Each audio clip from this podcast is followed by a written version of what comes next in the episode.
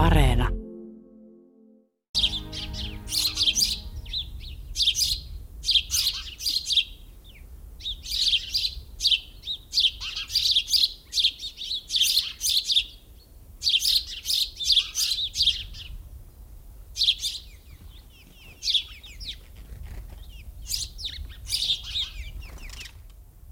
tuttu, monelle varsin tuttu silputus kutsuu Radio Suomen kuuntelijat tämän keskiviikon luontoasian äärelle. Tänään me puhutaan näistä silputtajista, eli varpusista. 020317600 on Radio Suomen tuttu puhelinnumero. Siihen soittamalla voi päästä mukaan tähän lähetykseen ja voi meitä lähestyä kaikilla mahdollisilla muillakin välineillä. Postikortin jos laittaa, niin se ei tähän lähetykseen ehdi valitettavasti mukaan, mutta laittakaa postikorttia, jos siltä tuntuu. Varpusilta tästä eteenpäin kello 20 saakka. Minä olen Juha Plumperi ja lähetykseen tarvitaan myös toinen Juha. Herra Laaksonen on myös täällä studiossa, ole hyvä. Ja... Hyvät uudet vuodet vaan sinulle. Kiitos samoin ja tässä saman tien sitten esitellä meidän illan asiantuntijavieraan.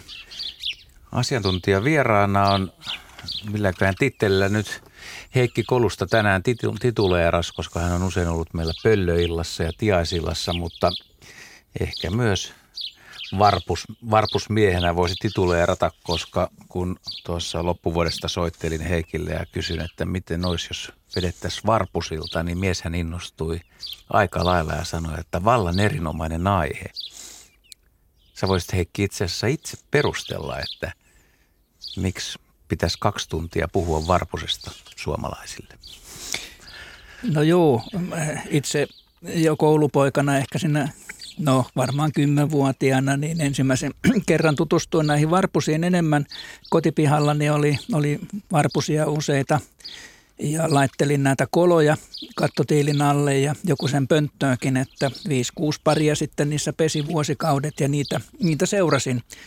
Ja talvella siinä pyöri semmoinen muutaman kymmenen varpusen porukka ja, ja sitten kun sain rengastusluvan, niin niitä aloin sitten merkitä ja nehän pyöri siitä siinä samassa paikassa hyvinkin pienellä alueella, muutaman sadan metrin alueella niitä rengastettuja varpusia näkyy sitten vuosien mittaan ja ja jotkut vanhat yksilöt, koiraat ja naaraat, niin pesivät samassa paikassa ja samassa kolossa useitakin vuosia, neljä, viisikin vuotta peräkkäin. Ja moni ihminen ajattelee, että varpunen on harmaa pieni lintu, joka nyt sattuu vain taajamissa asumaan ja on jopa vähän mitätön. Varpusella on osittain huonomainen, osittain hyvämainen, mutta tänään me kyllä muutetaan sitä mainetta aika lailla, koska varpunen on kaikin puolin hieno lintu. Se on äärimmäisen kaunis lintu ja jopa koiras on todella värikäs lintu. Se ei, itse asiassa se ei ole mikään harmaa. Ei ole, ei ole. Ja hyvässä valaistuksessa näkyy se semmoinen oranssin punertava tai pähkinän ruskeaa ja, ja sitten mustaa ja valkoisia höyhen ja siipi ja peitin höyhenten kärkiä ja, ja sitten tämä musta leukalappu ja harmaa pää ja, ja sitten sieltä silmän takaa ohimoista eteenpäin niin sitten tämmöistä punaruskeaa. Kyllä se on ihan, ihan mukava, mukava lintu. Eli siinä jo vinkki kuulijoille, että huomenna aamulla mm. kun lähtee ulos tai on ruokintapaikka ja siinä on varpusia, niin ainakin oppii koiran ja naaraan heti erottamaan toisistaan. 020317600. Ne on ne numerot, joilla tähän lähetykseen pääsee mukaan. Mirjami vastaa puheluihin ja näin nämä numerot on valinnut myös Teuvo Oulusta. Terve. No terve. Minkälaista varpusasiaa sinulla? No kuuletko seuraa tätä kaupungistumista, niin tuota, autohan on vallannut tuota, tuo koko kaupungin ja tuota, se on tuhonnut tämmöisen niin varpusen. Ja tuota, yksi mulla on semmoinen muistelu, joka tuota, tulee vuosikymmenen takaa, niin tuota, hevosen paskaa ollut tuota, varpusten tuota tämmöinen, mistä ne on elänyt. Tuota, kun muistelee sillä että minkälainen Oulun kaupunki oli ennen, niin tuota, täällä oli satoja hevosia ja tuota, varpuset söi hevosen paskaa. Ja nyt se on hävinnyt, että tuota, en, en tiedä onko tämä oikea havainto, mutta tuota, kyllä äh, täytyy sanoa, että hevosen paska oli se, mistä varpuset sai ruokaa. Katsotaan, mitä toi Heikki sanoo, koska me tuossa lämpiössä ehdittiin puolisen tuntia juttelemaan ja tuota, ainakin nyt hevonen oli siinä puheenaiheena ja kyllä se lantakin vähän oli. Kyllä, kyllä siinä ihan oikea, oikea havainto. Nimittäin kauraahan annetaan hevosille tämmöisenä voimaravintona sitten. Siinä on heinä, heinän siemeniä. Ja nämä eivät kaikki sula siinä hevosen ruoansulatuksessa, vaan niitä tulee sitten sinne hevosen kakkaroissa. Ja niitähän sitten keltasirkut ja, ja miksei naakat ja varikset ja, ja varpuset varsinkin kaupungissa sitten nokkii. Ja sieltähän löytyy aika paljonkin tämmöisiä sulamattomia ruokan, ruoan osia. Ja itse asiassa se semmoinen vihermassa, joka siinä sitten on sulamatonta, niin, niin kyllähän niitä, varmaan niitäkin sitten syö sitä lantakakkorasta, että se on ollut ihan ehdottomasti semmoinen tärkeä ruoka. Ja nyt autoista ei tule muuta kuin pakokaasua, niin eipä siinä sitten ole paljon, paljon syötävää sitten siinä. Ei, mutta autojen alle voi mennä lämmittelemään nyt talvella, kun moottori on lämmin, niin usein näkee, kun varpuset lentää sinne. Se alueelle. on totta, kyllä, kyllä. Ja sitten varpusten, otetaan tässä nyt vielä kuitenkin autojen kohdalta se, että kun varsinkin kesäaikana loppukesällä, niin, niin autoja kulkee pitkin maaseutua ja, ja muuallakin sinne etusäleikköihin, varsinkin niissä vanhemmallisissa autoissa, kun oli tämmöinen jäähdyttäjä säleikkö, niin siihen tarttui kiinni kaikenlaisia lentäviä ötököitä.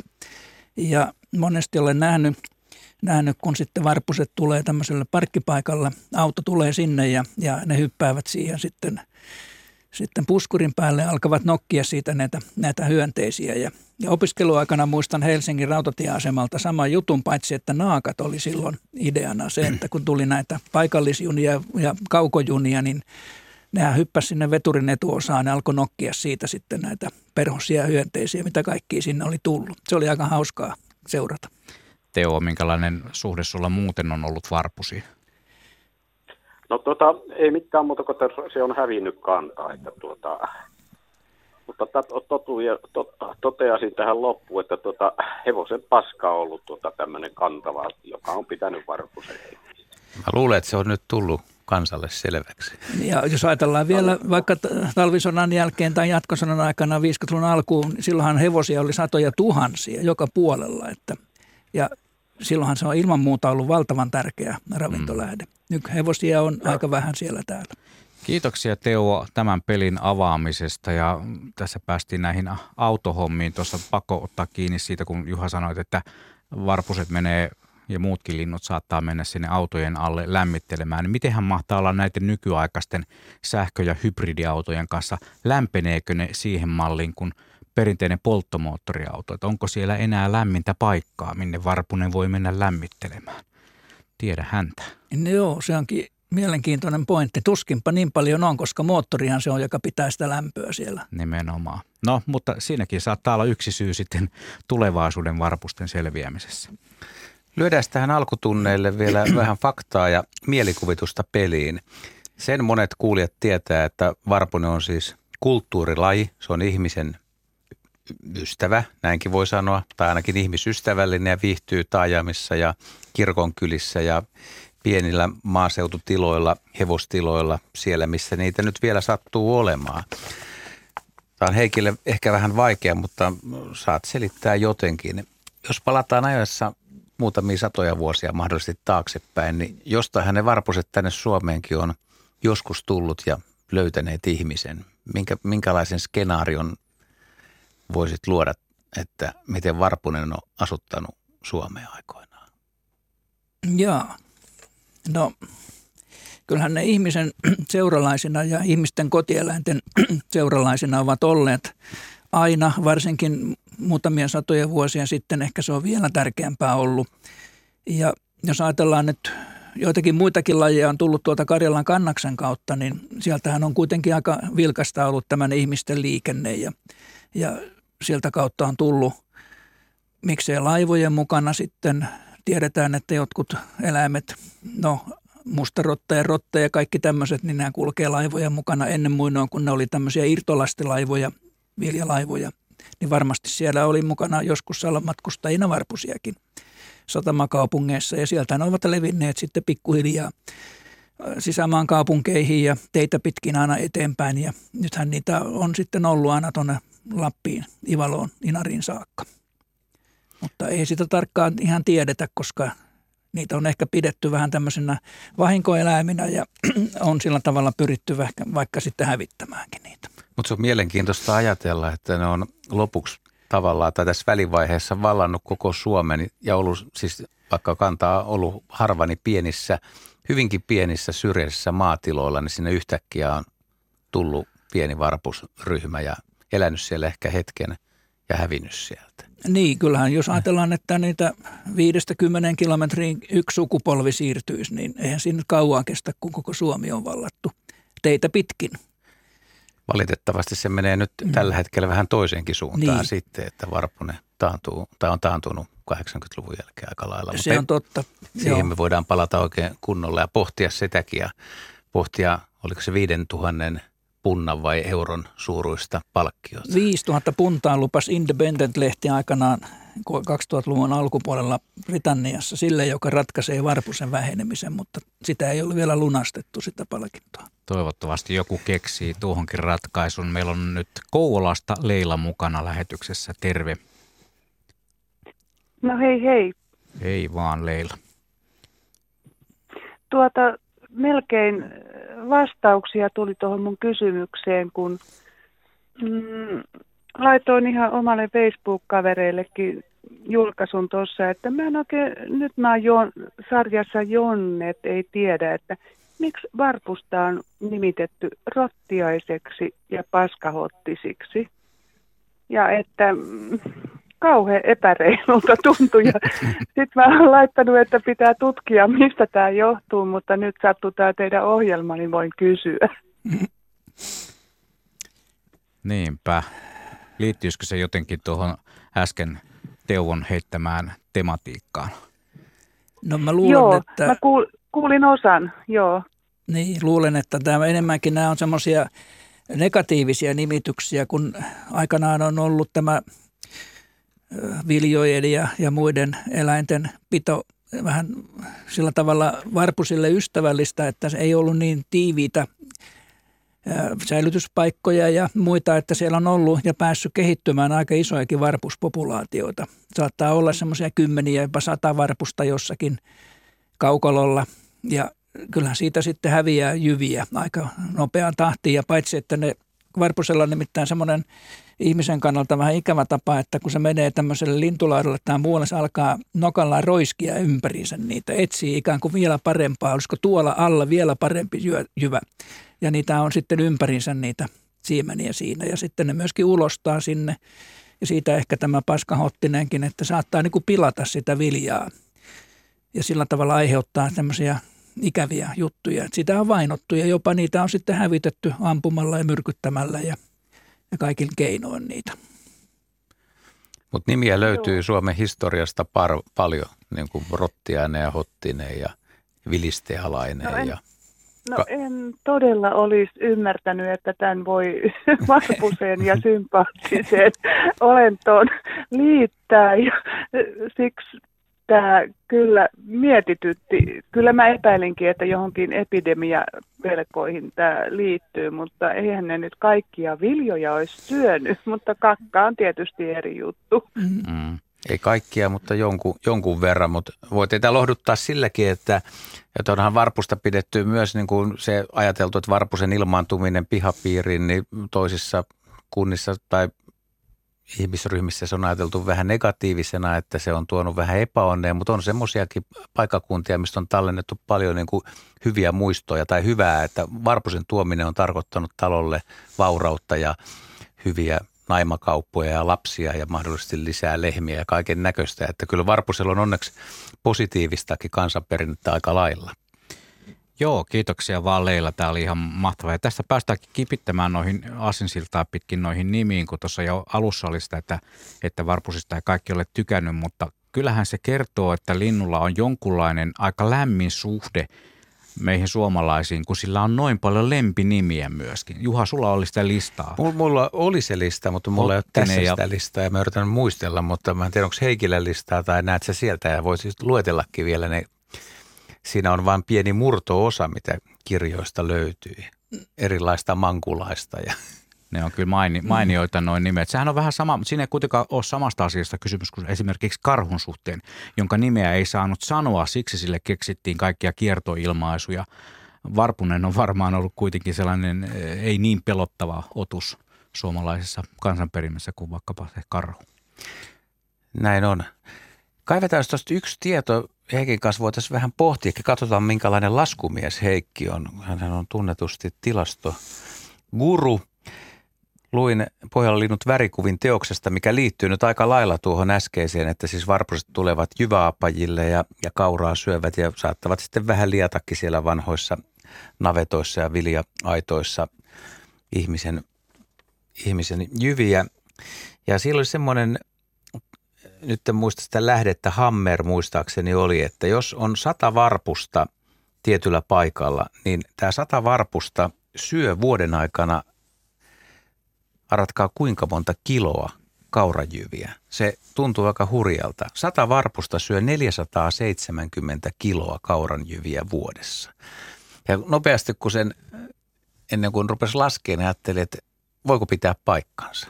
4,7 kiloa per varpu. Niinkö?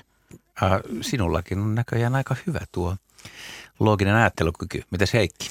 Niin ja sitten kun se on siis vuodessa, että se niin, jaetaan 360, niin. jos se jaetaan sadalla, niin se on sitten 40, 407. Mm. Kyllä, kyllä siitä tulee muutama joku 10 grammaa tai vähän yli. Ja kyllähän varpunen ja pikkulinnut yleensäkin, niin kyllähän ne syö punatulkut ja keltaserkut ja tämmöiset, niin 5-10 grammaa tämmöistä siementä – vuorokaudessa talvella. Mm-hmm. Että kyllä se varmasti on semmoinen jossain laskettu tämä juttu. Ja, ja jos ajatellaan, että siinä nyt on sata varpusta, niin, niin onhan se aika monen parvi kuitenkin, että varpunen painaa semmoisen 25-30 grammaa siitä, ja jos ajatellaan, että se syö sitten sen viitisen grammaa, viidestä kymmenen grammaa päivässä. Niin Kyllä se menee kummasti. Kyllä, se, mm. kyllä mä uskon, että se on ihan, ihan mahdollista. Se voidaan ainakin sanoa, niin. että satoja kiloja tämmöinen niin. satavarpusta, jos ne pelkästään pääsevät tämmöiseen vilja-aumaan.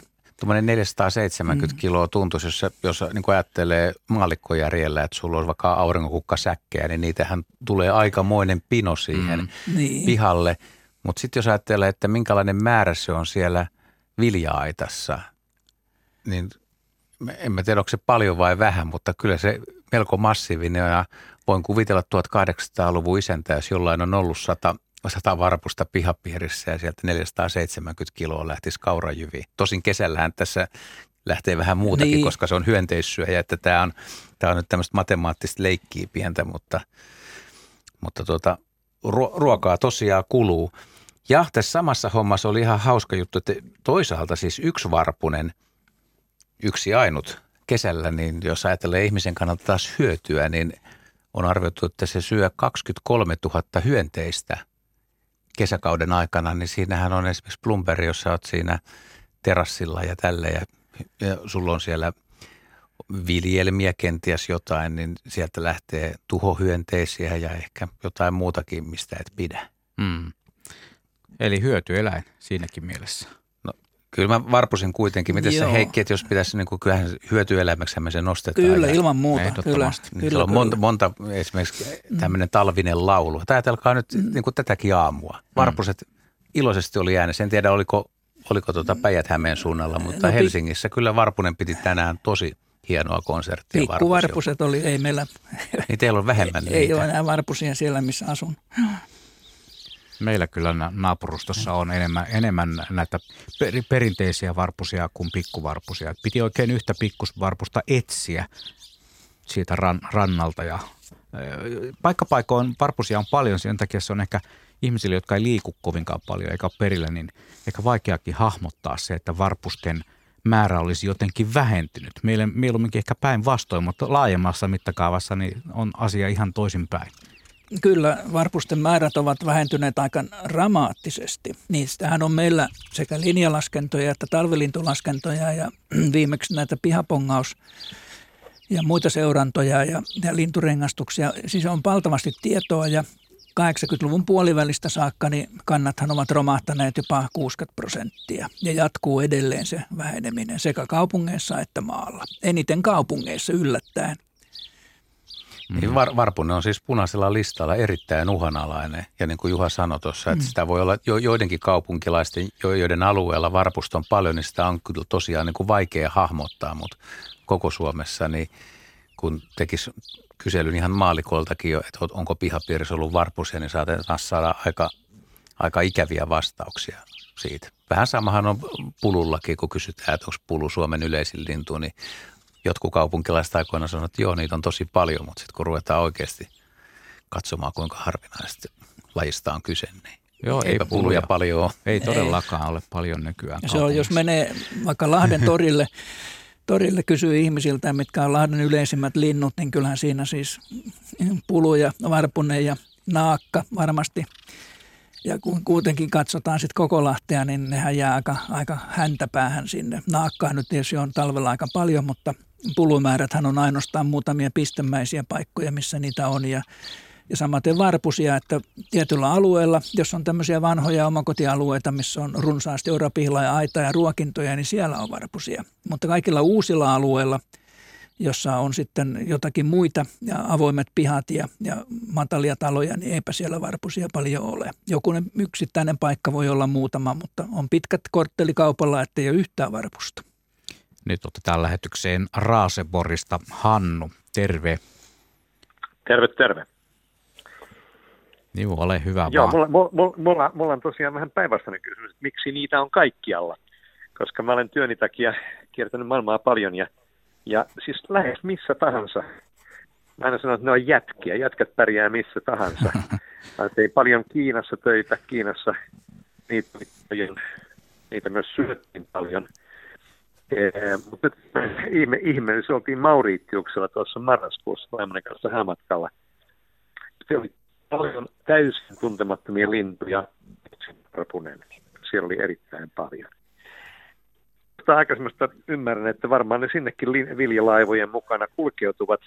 Mutta kai on, on muitakin lintuja, jotka kulkeutuisivat li, tuota, laivojen mukaan pit, pitkän matkaan. Niin, niin mikä on se mikä on se syy, minkä takia Varpunen menestyy niin hyvin kaikkialla? Siis mun kokemuksen mukaan kaikkialla Euroopassa, Amerikassa, Aasiassa, siis kaikkialla, missä olen käynyt.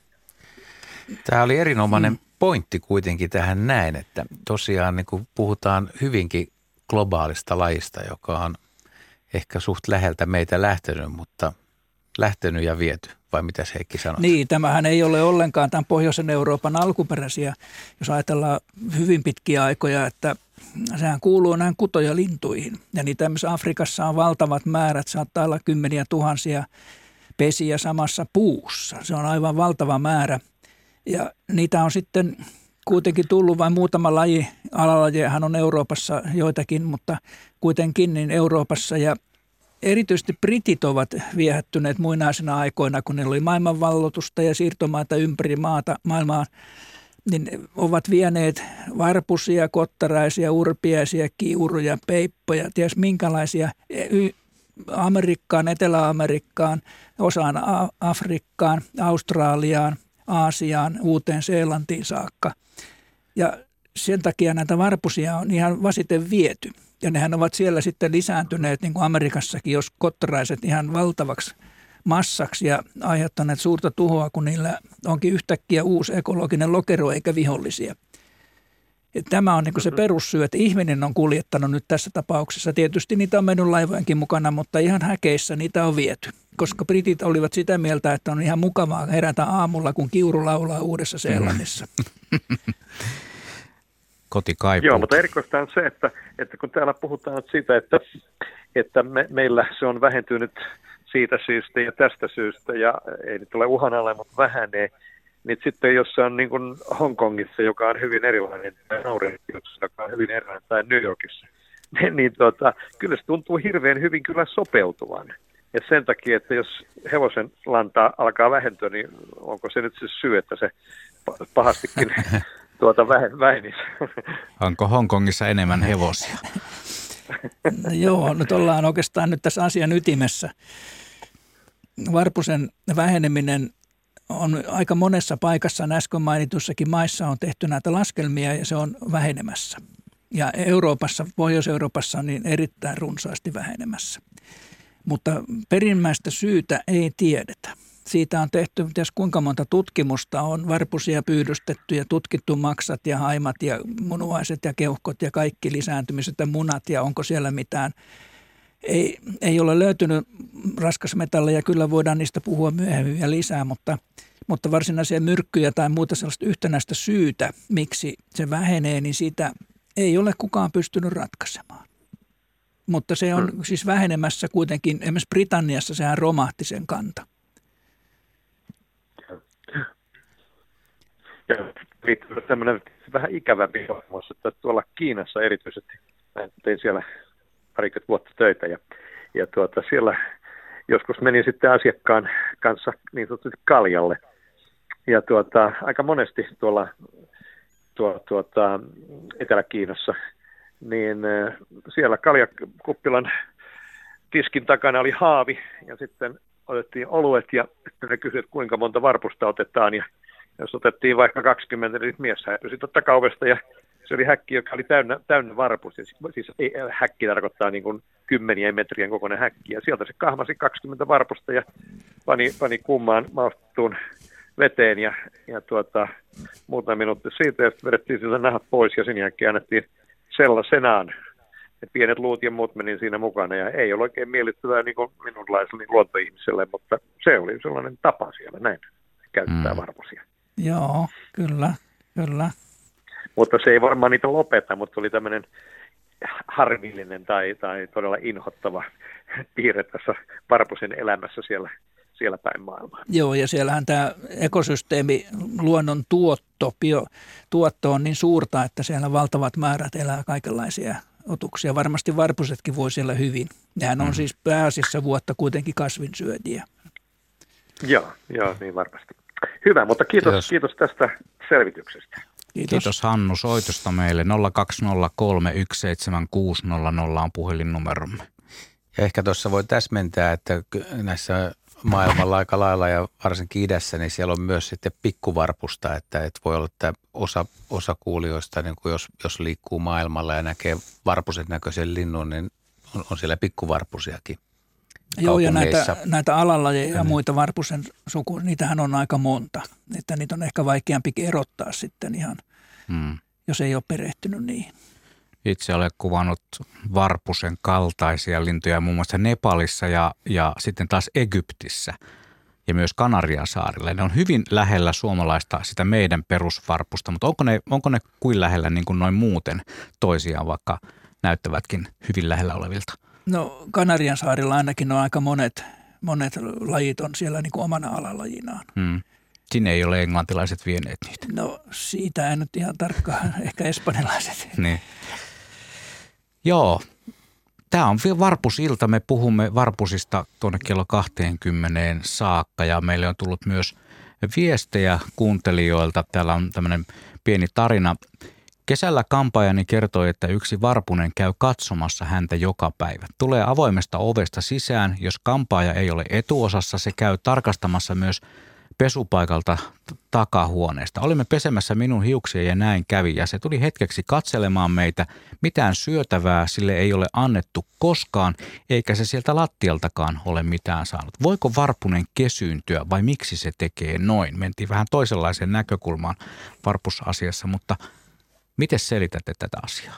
Heikki? No kyllähän varpuset, ainakin varmaankin täällä Helsingissä noilla terasseilla, ulkoterasseilla, niin Korkeasaaressa nyt ainakin muistan, että lapsia piti vähän varoitella, kun paitsi naurulokit, niin, niin varpuset tuli siihen kanssa syömään samaan pöytään.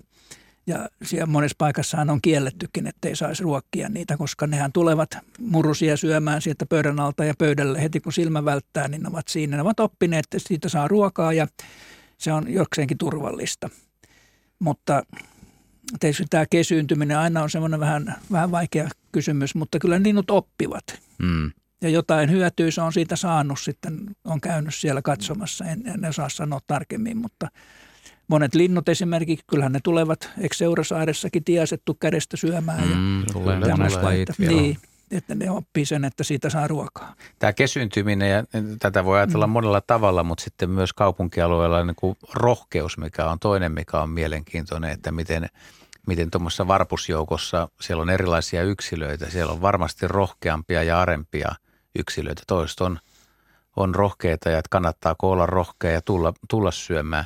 Toisaalta vielä rohkeus kontra vaikka älykkyys, niin Heikki, säkin oot pyydystänyt paljon varpusia ja rengastanut ja tiedät esimerkiksi tilanteita, jos varpuset tulee tavarataloihin tai, tai jonnekin, mistä ne pitää pyydystää, niin se, se onkin yksi vaikeimpia lajeja, että se lintuverkonkin huomaa aika helposti ja osaa väistellä. Jos kerran menee ja kimpoo siitä pois, niin eipä mene kovin helposti toista kertaa. Joo, kyllä mäkin on, on pyydetty joitakin kertoja kauppoihin pyytämään näitä varpusia, jotka tulee lastaussillalta tai ovista. Ja ne liikkuu siellä sitten ja katorajassa ja muualla ja tulevat sitten syömään siihen myyntitiskille ja, ja muualle ja aiheuttavat siinä ongelmia. Niitä on kyllä erittäin vaikea saada pois. Ei toimi käskyt siinä vaiheessa. Ei, ei joo, eikä, eikä houkuttimet eikä niin. mitkään. Mm. Pitäisi tota hakea sieltä kampaamosta se varpuna, joka kertoisi niille toisille varpusille, että lähdetään, lähdetään tästä mäkeen. Otetaan nyt Marja mukaan lähetykseen. Hän soittaa meille Sipoosta. Hei. Marja täällä, hei. Tuota, sellaisia juttuja. Mm. Että tämä teidän ohjelma on aika hyvä, kun, kun minä en siis juurikaan varpusista tiedä niin kuin mitään oikeasti. Mutta tämä ohjelma nyt sitten aika paljon on avartanut. Ja tuota, se mulla katos kiinnitti huomiota, kun mä olin kerran yhdessä koulussa ja tultiin semmoiseen luokkaan sitten. Ja siellä oli täytettyjä varpusia. Oli paljon hyllyillä niitä ja, ja opettaja kai kertoi sitten, että niistä vähän jotakin. Ja mä ajattelin, ei hitto, onko varpunen noin? kaunis eläisyys, niin se oli niin upeita varpusia. Onko se niin kauniita?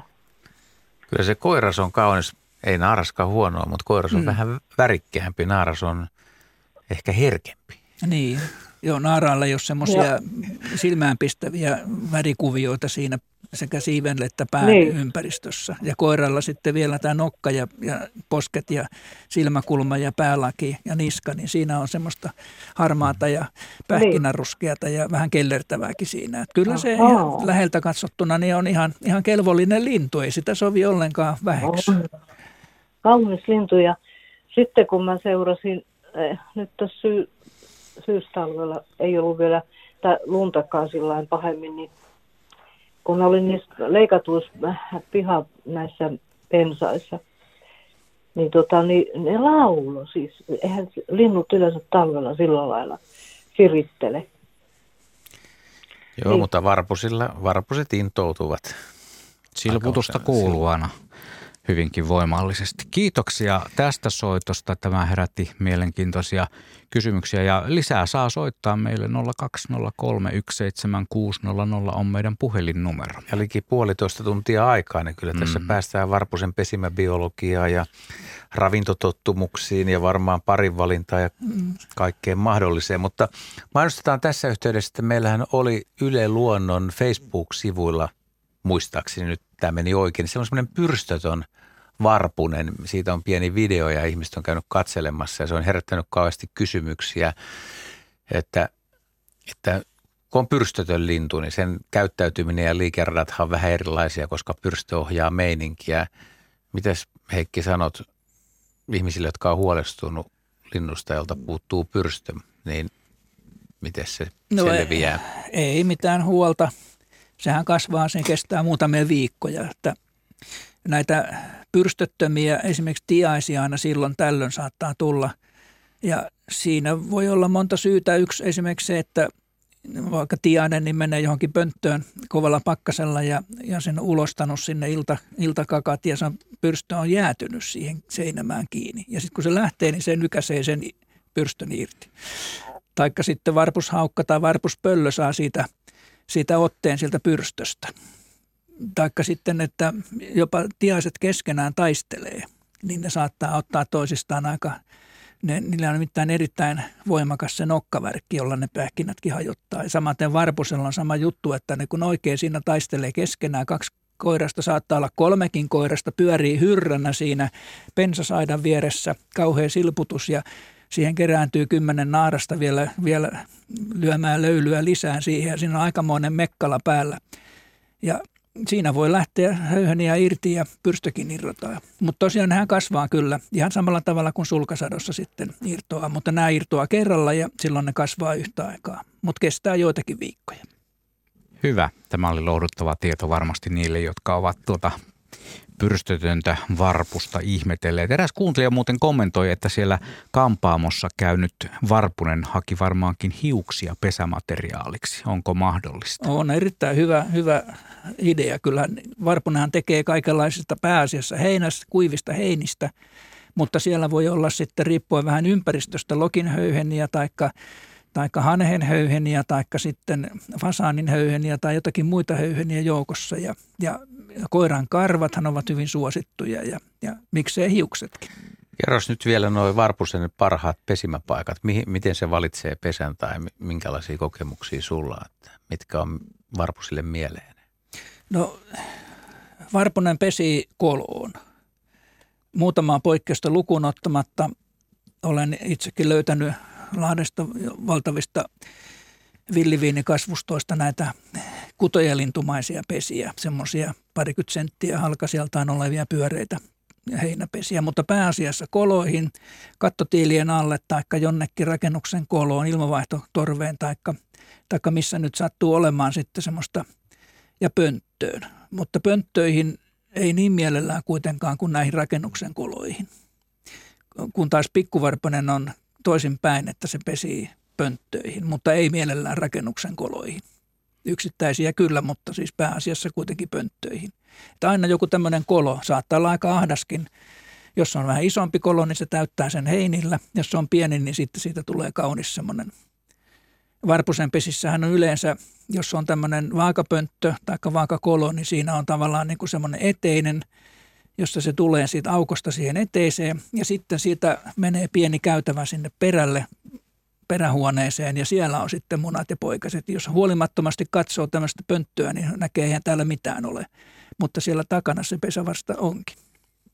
Ja sitten toinen juttu, että näitä varpusen sekä pikkuvarpusen pesiä ei kannata ollenkaan puhdistaa.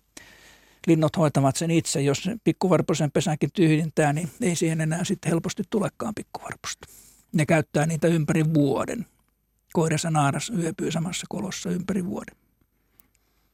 Eli Varpusen pesäkolo on sen elinpiirin ykkös no, Se on se puolen metrin säteellä. Se on sen, se on sen omaisuutta ja siitä ei luovuta. Itse seuraan kotiparvekkeelta, kun naapuritalon sellaisesta – ilmastointiritilästä menee usein varpusia. Siellä, sitten, siellä varmaan lämmitellään silloin, kun ei pesitä ja pesitään silloin, kun ei lämmitellä. Mm. Varmaan. Ja hyvin näyttäisi siltä, että viihtyvät siellä ihan päivittäin. Nyt me otamme näätämöstä mukaan lähetykseen Martin. Terve Martti. Tervehdys ja hyvää alkanutta vuotta. Kiitos samoin.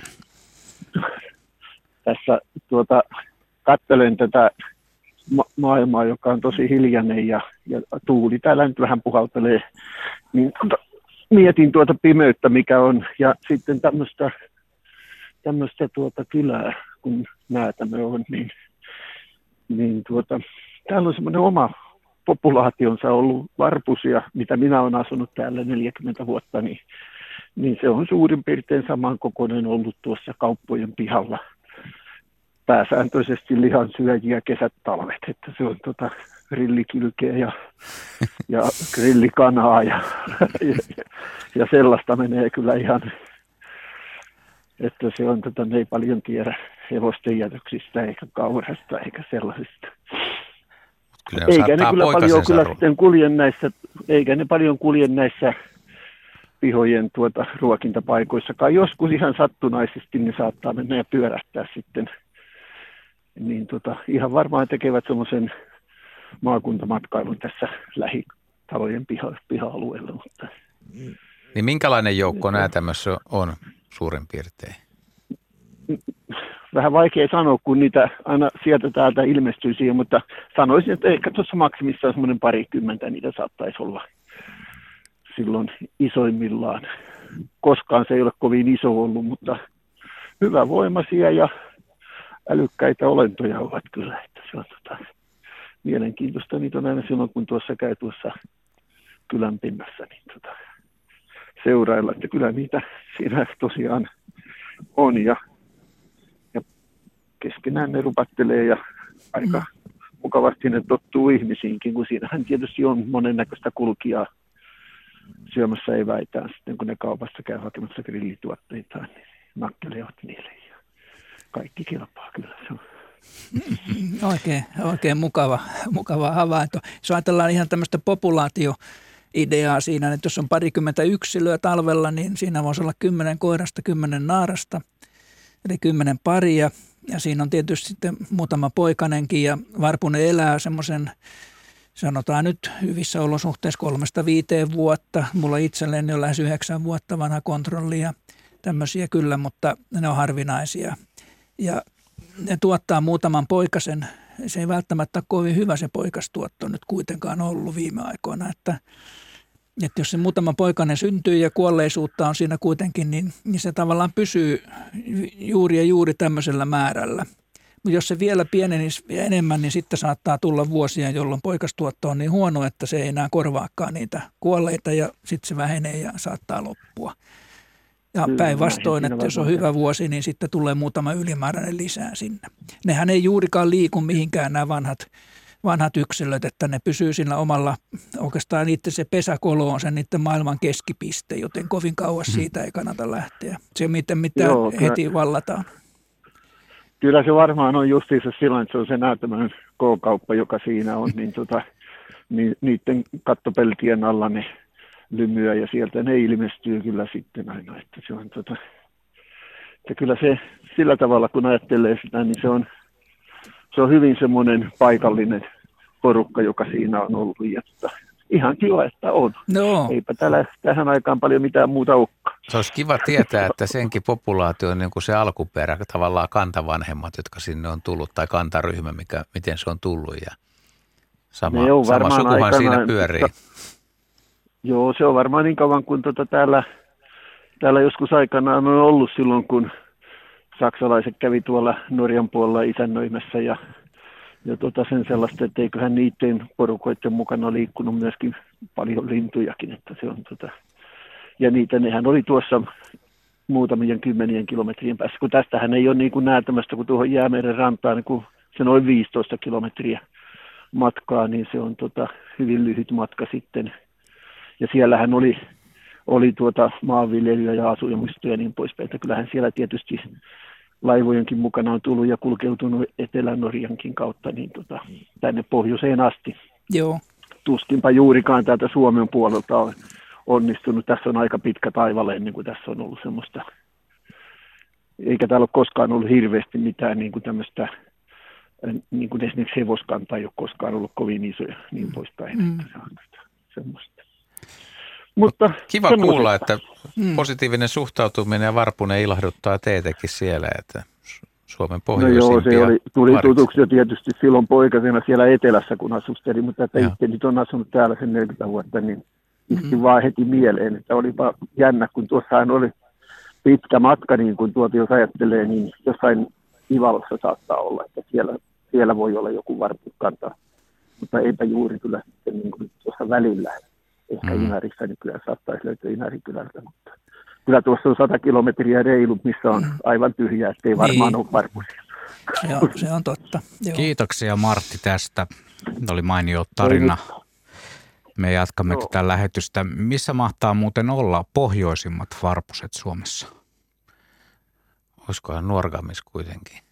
Nyt niin kuin sinne viitattiin tuohon Jäämeren rannikkoon, että sieltä... Mutta näitä on vähän niin kuin... Se on vähän siellä sivussa. On, Joo. Se on vähän koilliseen. Niin. Tai kuin... Utsioilla. No niin, no, Utsioilla varmaan. Mutta... Utsioin etäpiste kuulee ja raportoi. Tulee kommenttia. Tulee kommenttia. Hyvinhän kuuntelijat aina ovat mukana näissä, näissä lähetyksissä. Aivan hetki kuluttua on siirryttävä merisään kautta sitten taas seuraavalle puoliskolle. Mutta Saku laittoi meille tosi mielenkiintoisen kysymyksen, kun äsken puhuttiin noista ulkomaan varpusista. Mm-hmm. Hän kysyy tällaisen asian, että jos helsinkiläinen varpuspariskunta viedään Espanjaan ja vapautetaan paikallisen varpusparven keskelle, niin ymmärtävätkö stadilaiset espanjalaisten serkkujensa kieltä ja kulttuuria? Toisin sanoen, sopeutuvatko ne sinne porukkaan? Mitä Tämähän menee Heikille ihan suoraan. No niin. nyt, nyt on vaikea kyllä.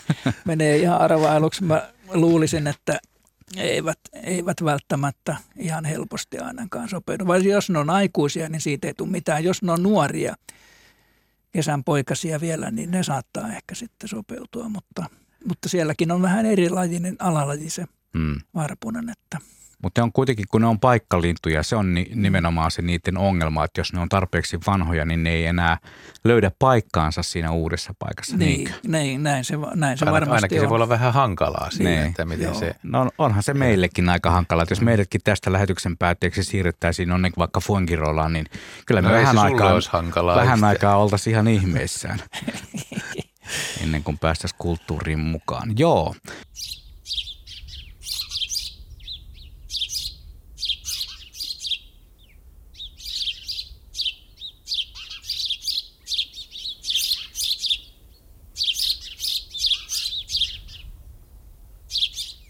Radio Suomen suuri varpusilta jatkuu tästä kello 20 saakka.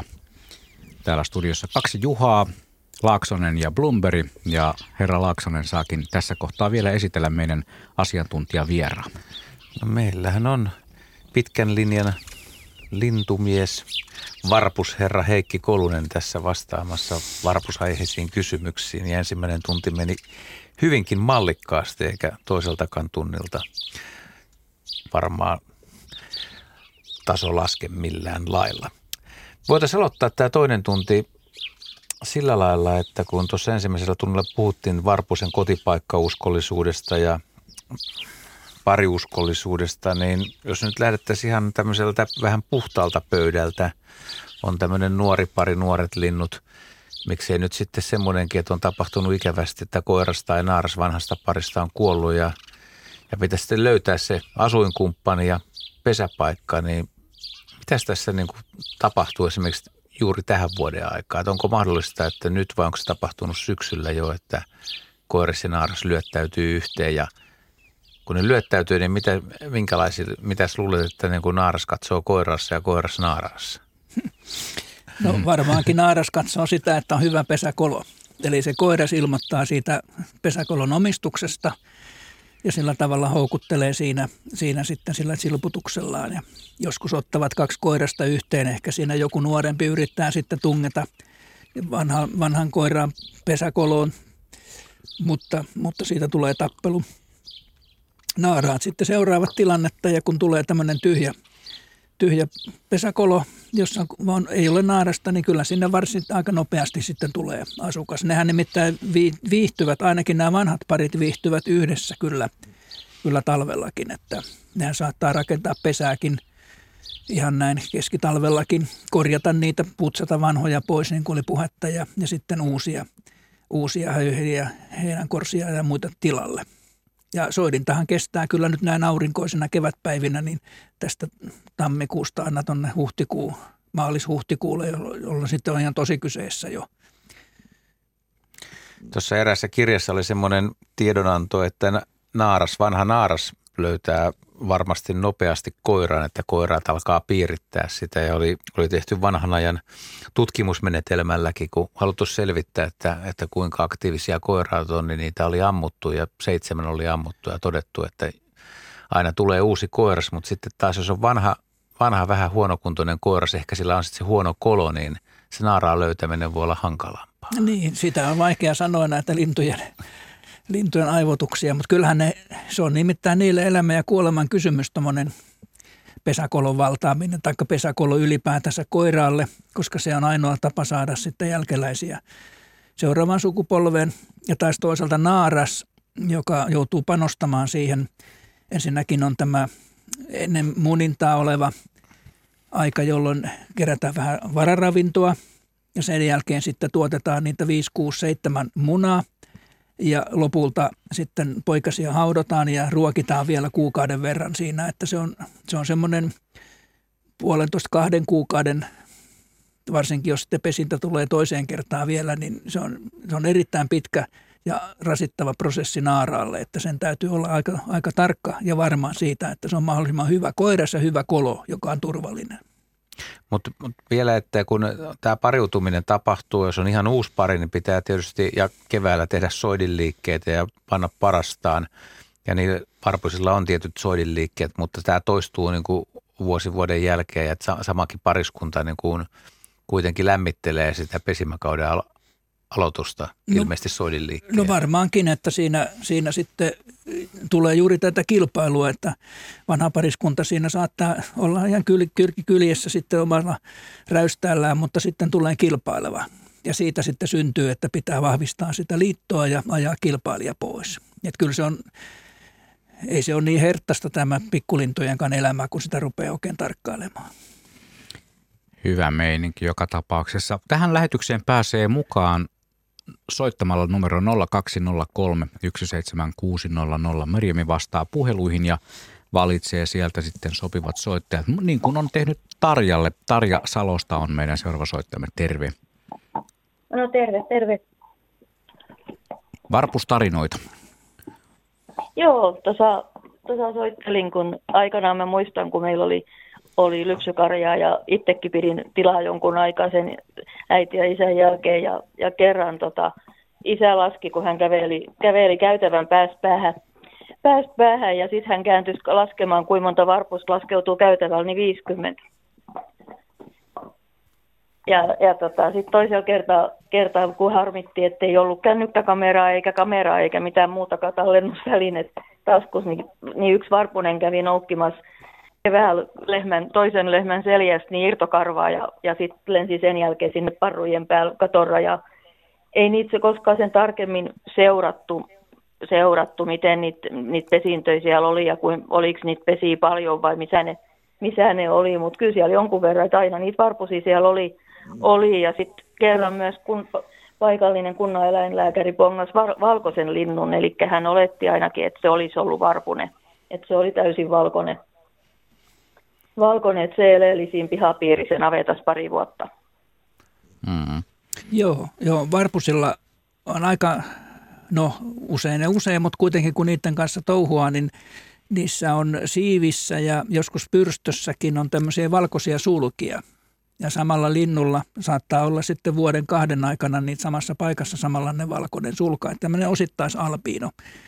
Mutta sitten ihan kokonaan valkoisia, niin ne ovat harvinaisempia – mutta kyllä niitäkin aina, aina silloin tällöin on. Ja sitten semmoisia puoli alpinoja, jotka ovat vähän niin kuin kerman kellertäviä, jos ei ole kunnon varpusen väriä, mutta ei ole ihan valkostakaan. Semmoisia on, on kyllä havaittu. Meillä oli syksyllä kaksi, kaksi tällaista lintua omalla ruokintapaikalla. Semmoisia beessejä. Joo. Joo.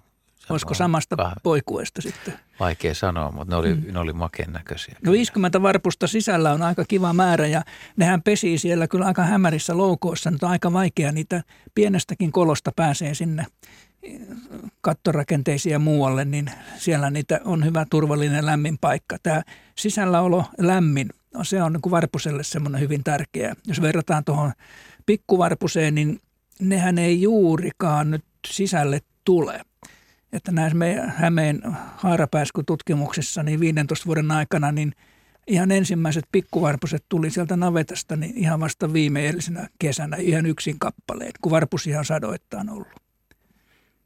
Jep, kiitoksia Tarjalle puhelusta ja tosiaan tähän lähetykseen mahtuu niitä vielä monta. Meillä on 46 minuuttia ja 50 sekuntia peliaikaa jäljellä. Jaana laittoi meille mielenkiintoisen jutun – 70-luvulla kerrostalomme pihalla lenteli iso varpusparvi ja kesäisen parven mukana lensi sininen undulaatti, joka näytti ihan täysivaltaiselta parven jäseneltä, lensikin yhtä näppärästi milloin puuhun, milloin maahan. Erivärinen kaveri kelpasi porukkaan hyvin, ja Jaana kertoo, että muistaakseni parvi viihtyy pihalla useamman päivän. Miltä tarina kuulostaa? No ihan, ihan uskottavalta, koska molemmat on parvilintuja ja näitä undulaatteja ja muitakin papukaijoja aina pääsee karkuun, varsinkin kesällä, kun niitä pidetään parvekkeella ja sattuu sitten ovella papukaija kääntämään sitten se häkin oven auki, pääsee karkuun taikka muuten avonaisesta ovesta ja ne liittyy näihin muihin, muihin parviin sitten, että hundolaatteja saattaa olla miljoona parvissa tuolla Australiassa, että se on, on parvilintu ilman muuta. Sari täällä kyselee varpusten pesinnästä. Vähän sitä puhuttiinkin tuossa ensimmäisen tunnin aikana, mutta siis, että hän on lukenut lehdestä viime vuonna, että on ollut, ollut myös tämmöisiä hyvin aikaisia, lähes talvipesintöjä. Että, että miten, miten tämä jaottuu nyt tällä hetkellä, että milloin, milloin ne ensimmäiset poikaset tulee ja mitä nämä talvipesinnät on? No normaali Varpusen pesimäkierto menee niin, että ne huhtikuussa, maalis-huhtikuussa ne ovat ahkerasti siellä pesäkoloilla, räystäillä koloilla, rakentelee pesää ja, ja sitten munivat siinä huhtikuun lopussa toukokuun alkupuolella. Ei kovin aikaisin kuitenkaan, koska Varpunen tarvitsee poikasilleen hyönteisravintoa, joten semmoinen aikainen pesintä maaliskuussa jo olisi tuhoon tuomittu. Ja Varpusen pesinnän onnistuminen ja sen koko tulevaisuus on kiinni kyllä siitä, että se saa näille ensimmäiselle poikueelle niin runsaasti hyönteisravintoa. Ja nyt jos kevät on semmoinen, että sattuu tulemaan toukokuun puolivälissä poikasaikaan sitten hyvin kylmää tai muuta, niin poikastuotto jää huonoksi. Nyt menneenä kesänä nyt oli tilanne kuitenkin se, että se varsinainen pesintä onnistui aika hyvin siinä. Ja sitten toinen poikue varsinkin kesä oli kuuma. Kun varpunen on tuommoinen trooppinen lintu, niin se ei vähästä hätkähdä. Se kuuma tekee hyvää, jos hyönteisiä runsaasti, niin aina vaan parempi. Voisiko nämä aikaiset pesinnät, siis mistä, on, mistä mitä on mm. raportoitu ja itsekin muistaa, mulla on kerran, nythän mä voin Heikiltä kysyä suoraan, että onko mm. tämä edes mahdollista vai muistanko väärin, mutta siis kirkkonumme suunnalla niin vanhassa su, suuressa navetassa, minkä ovet oli auki, missä oli, oli eläimiä, oli myös kärpäsiä, oli elämää ja myös varpusia, niin mä, mä väitän, että se oli korkeintaan helmikuun alkuun, voisin melkein väittää tammikuuta ja kurkistin sisään ja katsoi kiikarella, niin siellä oli Varpusen poikainen par, parrella, meillä oli suupieli. Ja en tietysti itse tahtonut uskoa sitä ja ajattelin, että ihan sensaatio, mutta sitten kun on suljettu tila, missä on, on sitä hyönteisravintoa, että siellähän oli ötököitä talvellakin. Siis Joo, kärpäsiä. näistä niin. on lintutieteen kirjallisuudessa joitakin vuosikymmenien takaisin havaintoja suurissa, ennen kuin oli tämmöisiä suuria, suuria navettoja vanhanaikaisia – ja, jotka oli tosi lämpimiä ja niissä oli paljon, paljon sitten kärpäsiä myöskin. Niin pesintöjä ihan siinä, niin ja myöskin kasvihuoneessa on myös ollut mm. tämmöisiä. Mutta ne on aika harvinaisia, oikeastaan voi sanoa, että ihan yksittäistapauksia, joilla ei nyt varpusen kannalta merkitystä ollenkaan, mutta – mutta se vaan osoittaa, että siellä on esimerkiksi valoa runsaasti, koska varpunen kuitenkin tarvitsee, niin kuin monet linnut, keltasirkkuhan on tästä malliesimerkki, että vasta maaliskuussa se alkaa laulaa, kun tulee tarpeeksi valoa. Niin se valo vaikuttaa lintujen aivojen kautta sitten siihen hormonitoimintaan ja munasarjoihin ja, ja munintaan ja kaikkeen muuhun. Se on pitkä prosessi. Siinä täytyy olla siis nämä olosuhteet kunnossa ja sitten tietenkin ravintoa pitää olla – ja sitten se, että onnistuu poikasille ja lentopoikasille, niin täytyy olla myöskin niitä hyönteisiä. Et kyllä se mahdollista on, mutta yksittäistapauksissa. Äsken tuossa puhuttiin niistä näätämön varpusista ja siinä vähän viisasteltiin, että missähän mahtaa olla ne pohjoisimmat. Niinhän siinä sitten kävi, että kuuntelijalta tuli kommentti Hei, kyllä varpuset tulevat Nuorgaminkin kaupan pihalla autoon takertuneita hyttysiä nokkimaan on muuten todella kiva ilmiö. Samoin Utsioilla on ihan oma populaationsa. Siellä näyttäisi pesiminen yleensä onnistuvan hyvin. Kiitoksia vaan Ritvalle tästä viestistä. Mutta nyt me otetaan Keravalta. No. Mutta mehän vastattiin täysin oikein. Niin, niin. kyllä, kyllä. Te olitte sanottiin, jäljillä. Sanottiin kummatkin paikat. Nimenomaan. Pasi on meidän seuraava soittaja Keravan suunnalta. Terve. Hyvää iltaa, hyvää iltaa. Iltaa. Kysymys vai? No niin, tota, tuosta pikkuvarpusen ja tota, tavallisen tämän domestikuksen tota, tuota, tuota, suhteesta, että silloin kun mä aikanaan tota, opiskelin, opiskelin tuota, tuota, biologiaa tuossa 80-luvun loppupuolella, mä olen siis luokaopettaja ja erikoistunut biologiaan, niin tota, Sörsmädin Janne ihmetteli, että kun mä sanoin, että me oltiin Ahvenanmaalle ja se sanoi, että, tota, että tämä on vähän tällainen harvinaisempi tämä pikku, pikkuvarpunen, tällainen, mikä on, mikä on täällä näin. Ja mä sanoin, että, että kun mä oon Itä-Suomesta kotoisin Rautjärveltä, niin että toihan on se, mikä meillä on niin kuin hyppinyt siellä koko ajan. Että et, et nyt on kaksi varpusta, se on se toinen, milloin se, tota, se tota, ää, tämä, tämä kravattikaulassa ja sitten toinen, millä on se kauneuspilkku kaulassa. Mutta niitä kauneuspilkkuja on melkein ollut enemmän siellä Itä-Suomessa kuin mitä näitä tavallisia. Mutta nyt tuntuu siitä ainakin kerravalla, kun katselee, kun kiertelee, tuolla käydään vaimon kanssa kävelyllä, niin, niin pikkuvarpusta on melkein enemmän kuin tuota, tuota tavallista varpusta. Mikä tämän pikkuvarpusen tähän sanotaan invaasioon on syynä? No jos kerrataan vielä tämä esiintymiskuvio, niin sitähän oli tuossa 5-60-luvulla ainoastaan tuolla itärajan tuntumassa ja tosiaan Ahvenanmaalla jokunen yksilö. Ja sitten 70-luvulla alkoi olla myös Lahdentienolla yksittäishavaintoja, 80-luvulla alkoi olla pesintöjä, siis tiedossa olevia pesintöjä. Ja sitten kantahan räjähti 2000-luvulla aivan, aivan kymmenkertaisesti tai 20-kertaisesti. Ja nyt sitä on enemmän kuin varpusia nyt pikkuvarpusia. No mikä siinä on syynä? No siinä on kaksi syytä. Toinen on se, että varpunen on vähentynyt, mutta sillä ei välttämättä pikkuvarpusen kannalta ole merkitystä. Pikkuvarpunen on menestynyt hyvin. Se ei ole niin riippuvainen ihmisistä eikä varsinkaan näistä lämpimistä karjasuojista ja, ja maatiloista ja muista. Ei sun kuitenkaan ihan keskustan kaikki kivieramaissa ole, mutta kuitenkin kaupunkien lähialueella, pikkukaupungeissa, omakotialueella – pelloilla. Pitkin se pesi esimerkiksi sähkötolpissa, tämmöisessä korkeajännite-tolpissa siellä ylhäällä. Kun Joo, on... mä oon huomannut, mä oon huomannut tota meidän mm. koulun, koulun tota, tällaisissa tota, valotolpissa, niin tota, siellä on sellaisia pieniä koloja, niin no siellä. Siellä, ei tarvi olla, olla kuin semmoinen, joo, pieni kolo. Kahdeksan kertaa kahdeksan tai kymmenen kertaa kymmenen on jo on se ruhtinallisen iso, mutta kuitenkin ne pesi niissä ja ne ovat erittäin turvallisia, pesivät kaksi-kolme kertaa vuodessa – ja syövät, ovat tuolla pitkin teiden varsilla ja pelloilla ja muualla. Toki käyvät myöskin ruokinnoilla, lintulaudoilla ja muualla, mutta eivät ole niin riippuvaisia varsinkaan kesä, kevät, kesä ja syksyä-aikana ihmisestä. Eivätkä tarvitse myöskään lämpimiä tiloja talvella. Ja sillä tavalla pikkuvarponen on tosiaan, se on, se on nyt vallottamassa Suomea ja sitä on nyt nämä karttojen mukaan, niin jo ihan tonne enontekijöillekin saakka ja, ja Rovaniemen pohjoispuolelle jonkinlainen salvehtimisalue kuitenkin ja pesimäalue on pääasiassa nyt siis Itä-Suomesta, Etelä-Suomeen ja tuonne Pohjanmaalle.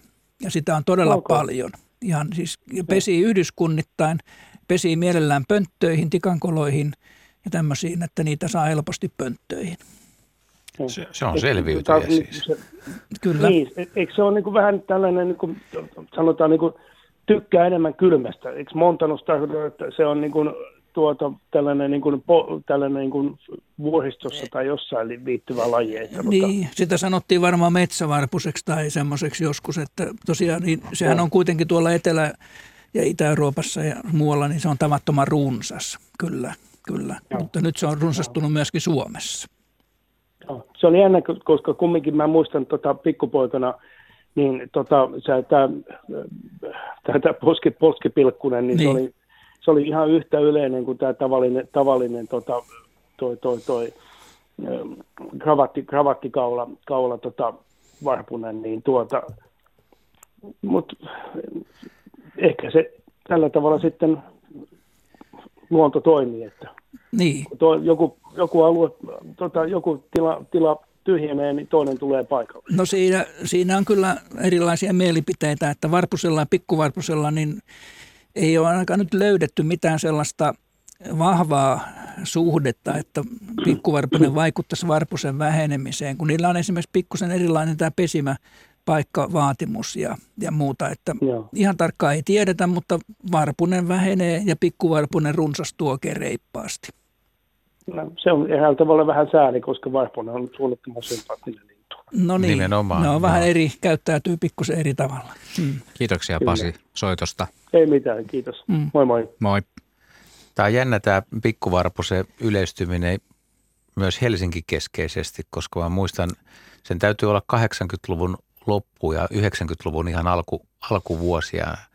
Ja pitkään lintuja harrastaneena ja tämmöisessä lintupinnakilpailussa käyneenä, että meillä on niin kuin päivän mittaisia, että kuinka monta lajia havaitaan sen päivän aikana, niin pikkuvarpunen oli Helsingissä 90-luvun alussa niin harvinainen lintu, että me jouduttiin käymään katsoa sitä Vallilan siir- siirtolapuutarhassa. Niitä ei ollut missään muualla. Oho. Ja siellä oli muutama yksilö ja se oli ihan sattumanvarasta, että, että pääsikö sen näkemään. Varsinkin jos lähti sitten läntiselle Uudellemaalle retkelle. Ja nyt on kyllä tosiaan tilanne muuttunut myös Helsingissä aika, aika lailla, että tota, pikkuvarpunen on, on, on kyllä voittajalintuja siinä suhteessa. Ja sillä ilmeisesti on semmoisia, en voi puhua suurvaelluksista, mutta vaelluksia, jossa useamman kymmenen linnun ryhmiä liikkuu aika reippaasti paikasta toiseen. Hangon lintuasemallahan on havaittu Joo, aika kuuluu, paljon. kuuluu ääniä ja niin. jos olet syksyllä stajaamassa eli seuraamassa lintujen muuttua, niin kyllä sieltä. Missä tahansa melkein voi kuulla, että hetkinen menikin pieni pikkuvarpusparvi. Mutta meneekö se meren yli? No kyllä ne voi meren suuntaan lähteä. Kyllähän niitä esimerkiksi havaitaan uuttoissa on, on nähnyt Joo. ja tulee ja liikkuu, mutta esimerkiksi varpusen, muuttovarpusen tai muut, puhumattakaan muuttovarpusparvesta, niin se, se rupeaa olemaan jo harvinaisempaa herkkua. Joo, niitä oli vielä 70-luvulla, 80-luvulla Asikkalan Pulkkilanharjulla, niin siellä meni tämmöisiä tavallisia varpusparvia sitten syys-lokakuussa. Muutti, ihan selvästi muutti puidelatvojen yläpuolella pikkuryhminä harjua pitkin, se on 10 kilometriä pitkä, jos ei ole yhtään pesiviä pikku taikavarpusia siellä, niin ne oli ihan selvästi muuttavia. Hmm. Ja ne pystyvät sillä tavalla vaihtamaan ja luultavasti ne ovat kaikki näitä nuoria. Jos on pesinnät onnistunut hyvin, niin ne lähtevät sitten etsimään uutta paikkaa. Pikkuvarpunen samantyyppinen, että se. Mutta sitten nämä, jotka pesii nämä pikkuvarpuset, niin mullakin on siinä pihapiirin ympäristössä 10-15 semmoista pönttöä, jossa pikkuvarpusia pesii, niin – kyllä ne samat siinä on sitten ihan, ihan viiteen kuuteen vuoteen saakka. Ei ne siitä mihinkään lähde. Nuoria, ne häipyy siitä, mutta eipä niistä juuri mitään löytöjä kylläkään ole tullut, tullut sen kummemmin. Et en tiedä mihin kauan ne menee, mutta, mutta määrä pysyy ennallaan. Kuinka monta varpusta saat elämässä rengastanut suurin piirtein? No kyllä niitä pari tuhatta, kolmea tuhatta varmasti alkaa olla – mutta nythän se määrä käy niin hankalaksi, että nyt ei paljon enää pääse rengastamaan. Ei, ei kaikki rengastettu. niin. Kun ei ole rengastettava. Pikkuvarpusten määrä kasvaa kyllä. Joo. Tota, mm, otettaisiko seuraava soittaja? Ei, kun, ei otetakaan kun vielä seuraava soittaja. Hän on Seija Oulusta, mutta kun tuossa tuli nuo varpusparvet mainittua, niin eräs kuuntelijamme niin sanottu Vieräleuka Savosta kysyi äsken, että, että mitä, mitä se, heillä on semmoinen sanonta kuin, että lensi kuin varpusparvi. Niin äh, voitaisiko niin jotenkin määritellä, että onko varpusparven lentämisessä joku sellainen piirre, joka sitten saatetaan liittää johonkin toiseen toimintoon. Ja kun savolainen kysyy, niin siinä kohtaa vastuu siirtyy aina kuulijalle vai kuinka? No näin se on. Joo, varponen ja pikkuvarponen, kun ne on ruokaa, siinä on 10-20 ruokailee maassa ja matalalla pensaikossa ja sitten saattaa tulla joku häiriö. Se voi olla, että ei ole mitään ei ole mitään näkyvää häiriötä. Yhtäkkiä vaan joku varoittaa ja kaikki säntää, mutta ne lentää vähän miten sattuu. Ne ei lennä sillä tavalla systemaattisesti samaan aikaan samaan suuntaan kauniisti, mm. vaan että ne... Se räjähtää se, se, se Koko ajan pyörii se tavallaan niin kuin ehkä voisin kuvitella, että se on niin kuin varpushaukallekin vähän hankala, että kun ei tiedä mikä yksilö siitä milloinkin edestakas pomppii ylös alas, vaihtaa suuntaa. Mm. Ja sitten ne rysähtää jonnekin kuusiaitaan, orapihilla ja pensaikkoa tai mihinkä tahansa piiloon, että se räjähtää niin kuin varpusparvi. Se oli hienosti selitetty. Toivottavasti tämä meidän savolaista kuuntelijaa myös lämmitti tämä selitys. Otetaan Seija Oulusta mukaan lähetykseen kellon ollessa 28 minuuttia yli seitsemän. Terve Seija. Terve. Tota, mulla on semmoinen juttu, kun just luin tästä meidän paikallisesta Kalevasta joku päivä sitten, että miten varpuset on vähentynyt. Mä asun semmoisessa vanhassa, vanhassa rivitaloyhtiössä, mulla on pieni piha ja mulla on niin kuin kolme semmoista ruokinta-automaattia siinä. Ja mulla on koko syksyn ollut siinä ainakin semmoisen parinkymmenen varpusen parvi syömässä ja ahneesti syökin pari-kolme kiloa viikossa. Mutta sitten pari viikkoa sitten, niin, niin haukka nappas varpusen ja tuossa on vieressä on semmoinen iso vanha pensas, siis kivihiiriä, tuija ja siellä alla se tyynesti sen pisti parempiin suihin. Ja sen jälkeen varpuset on hävinnyt. Ja mä oon yrittänyt miettiä, että miten mä saan ne takaisin. Noita talitinttejä käy, käy syömässä nyt, mutta talitinteillä näyttää oleva semmoinen mentaliteetti, että ne käy hakemaan yhden, yhden siemenen ja menee puuoksalle syömään, että ne ei ole siellä, kun varpusethan levittää ne siemenet sieltä automaattista maahan ja muut käy nokki, että mitä mä voin tehdä, että mä saan ne varpuset takaisin. Ja mä oon miettinyt, että pitäisikö mun tuolle pienelle koiralle tehdä kettupuku päälle ja panna sinne pihalle. No, aika vaikea on antaa mitään neuvoa. Ainoa on se, että pitää ruokintaa yllä. Siinä se parvi on varmaan siirtynyt sitten johonkin vähän matkan päähän toiseen paikkaan ja se on kokenut olevansa, olevansa turvaton. Varpushaukka, varpuspöllö, molemmat on just tämmöisiä kyttäjiä, että ne tulee sieltä oksistosta salamaa vauhtia ja nappaa siitä sopivan uhrin. Ja kyllä se on aika stressaavaa tämmöiselle parvelle, joka sitten huomaa, että nyt tässä on, on kerta kaikkiaan semmoinen paikka, että nyt pitää vaihtaa. Se on varmaan niiden niin. turvakeino myöskin, että ne vaihtaa paikkaa ja yrittää sillä tavalla ikään kuin eksyttää sitä varpushaukkaa. Niin, niin, kun mä vaan tässä mietin, että kun mä oon ainut tässä, jossa ainut, mulla on ainut piha, jossa kasvaa iso mänty ja sitten siinä on tosiaan noita tuijia, että muilla pihoilla ei, ei oikeastaan ole pensaita, että mä ajattelin, että tämä olisi niin turvallisen oloinen, mutta sielläpä se sitten puun, pensaan keskellä – haukka syöskenteli sen varpusen. Mm. Joo, ei kai tässä, täytyy vaan, kyllä mä nyt ruokintaa ylläpidän tietysti, mutta mm. surullista. No joo, näin se on ihmisen, ihmisen kannalta, mutta tietysti niin voi lohduttaa sillä, että kyllä se varpushaukkakin tietysti tarvitsee ruokaa, että mm. sille me emme niin, nyt voi kyllä, mitään. Kyllä, mm. Kyllä, joo. No niin, oikein hyvää varpusiltaa teille. Kiitos. Moi moi Seija. Joo, tähän lähetykseen vielä pääsee mukaan valitsemalla ne numerot 020317600 ja kysymykset, havainnot, ne ovat kaikki tässä varpusesta. Kaikki, kaikki kelpaa. varpusesta kelpaa. Näin se menee. Täällä on tosiaan muutkin kysynyt tai pohtinut tätä, että voiko varpusia houkutella jotenkin muulla kuin ruokinnalla pihapiiriä. Heikki tuossa vastasikin siihen. Mutta ehkä, ehkä tuommoiset niin pensasaidat, orapihlajaidatkin on aika välttämättömiä, että niitä on siinä lähipiirissä, mutta jos mennään vielä vähän pidemmälle niin kutsutusti hifistelemään, kun on erilaisia pönttömalleja, mutta varpuselle ei vissi kuitenkaan sitten pikkuvarpuni ottaa sen, että sitten pitäisi oikeasti taloon rakentaa sinne katonharjaan jotain onkaloita tai koloja tai jättää. Vai onko sulla jotain kikkaa, että mikä olisi semmoinen varpusystävällinen – talo? No, no kyllä oma kokemus on se, että, että juuri tämmöiset talon rakenteissa olevat kattotiilien alla, alla tai räystään alla olevat kolot, niin ne on semmoisia, mihinkä Varponen mielellään menee. Että semmoinen irrallinen pönttö, niin kyllä se nyt hätätilassa saattaa kelvata, mutta aika harvoin kuitenkin. Pikkuvarpunen taas, niin kuin oli aikaisemmin puhetta, niin se mieltyy nimenomaan juuri näihin pönttöihin, jotka on sitten talon seinissä tai puissa tai missä tahansa, vaaka tai pystymalli.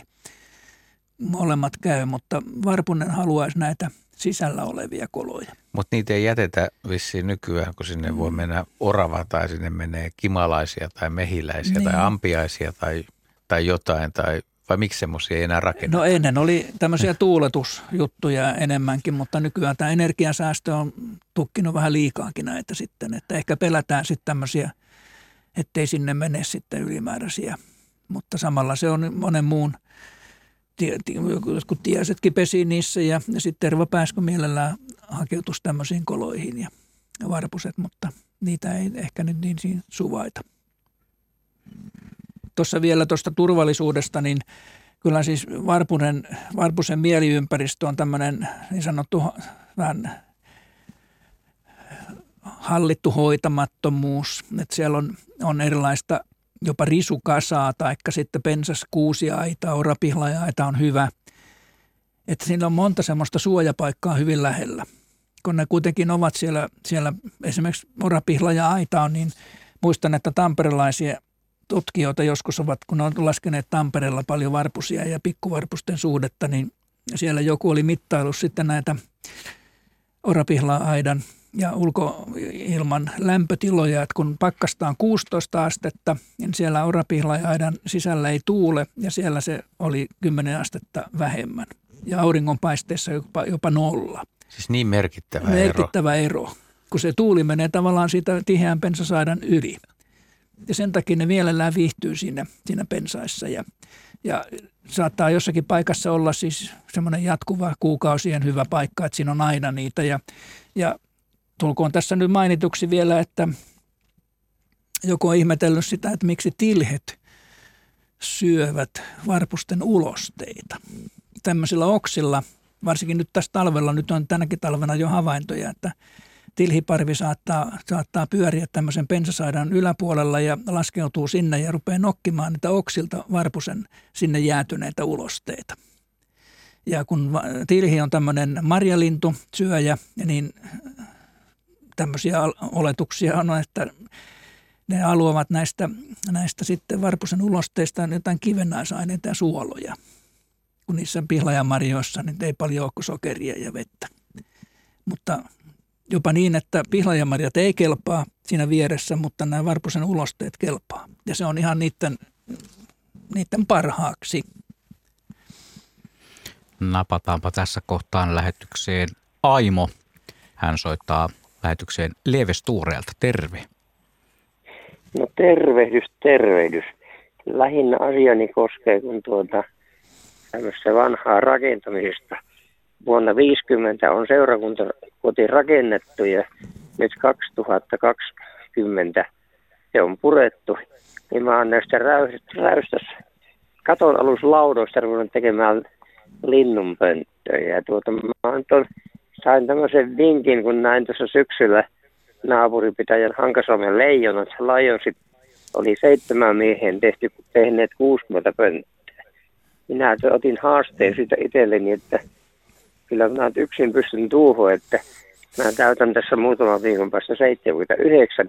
Mä kevääseen mennessä teen 79 pönttöä. Ja niitä on 50 jo kutakonkin valmiina. Osalle nyt on vielä pohjalautoja ja, ja sitten näitä peltisuojuksia vaille ja näin poispäin. Mikä siinä olisi niin paras, paras tuota, tämä pöntön sisämitta. Ja sitten mä oon ostanut näitä, näitä peltejä, niin 28, 30 ja 32. Ja, tuota, ja kun nämä tosiaan tämä puutavara on silloin 50, niin siellä on punahonkaa suorastaan. Eli ei mitään räkämäntöä, niin kuin tämän päivän petäjät mennyt ovat jo tuota, niin, niin he siellä on, siellä on maalattu osa siltä alusta, että siellä on tuommoista vanhaa ruskeita maalia, niin tuo se käy oikeastaan niin kuin monen puun kupeeseen, että sitä ei juuri huomaa, että mitä, mitä te sanotte, mikä on se pöntön sisämitta, niin kuin, mutta onko, mä oon tehnyt tosiaan noin 100 kertaa 100 milleissä ja, ja semmoinen 28-32 on hiukka viistose se katto, että korkeutta on sen verran. Ja 6 senttiä on, on lentoaukon yläreunasta kattoa. No sehän alkaa olla aika, aika täydellinen. Että semmoinen 10 kertaa 10 senttiä sisämitta, niin se käy varpuselle, pikkuvarpuselle ja tiaisille, leppälinnullekin. Joo. Ja jos on 28 milliä reikä, niin sinne ei pääse sinitie, taikka sinne ei pääse talitienen eikä varpunen. Kirjosieppo Jaha. ja kyllä, mutta ja sinitiainen kyllä. Että 32 milliseen menee nämä kaikki, mutta sinne ei pääse kottarainen ja jos on pelti, niin sinne ei myöskään mene sitten urava.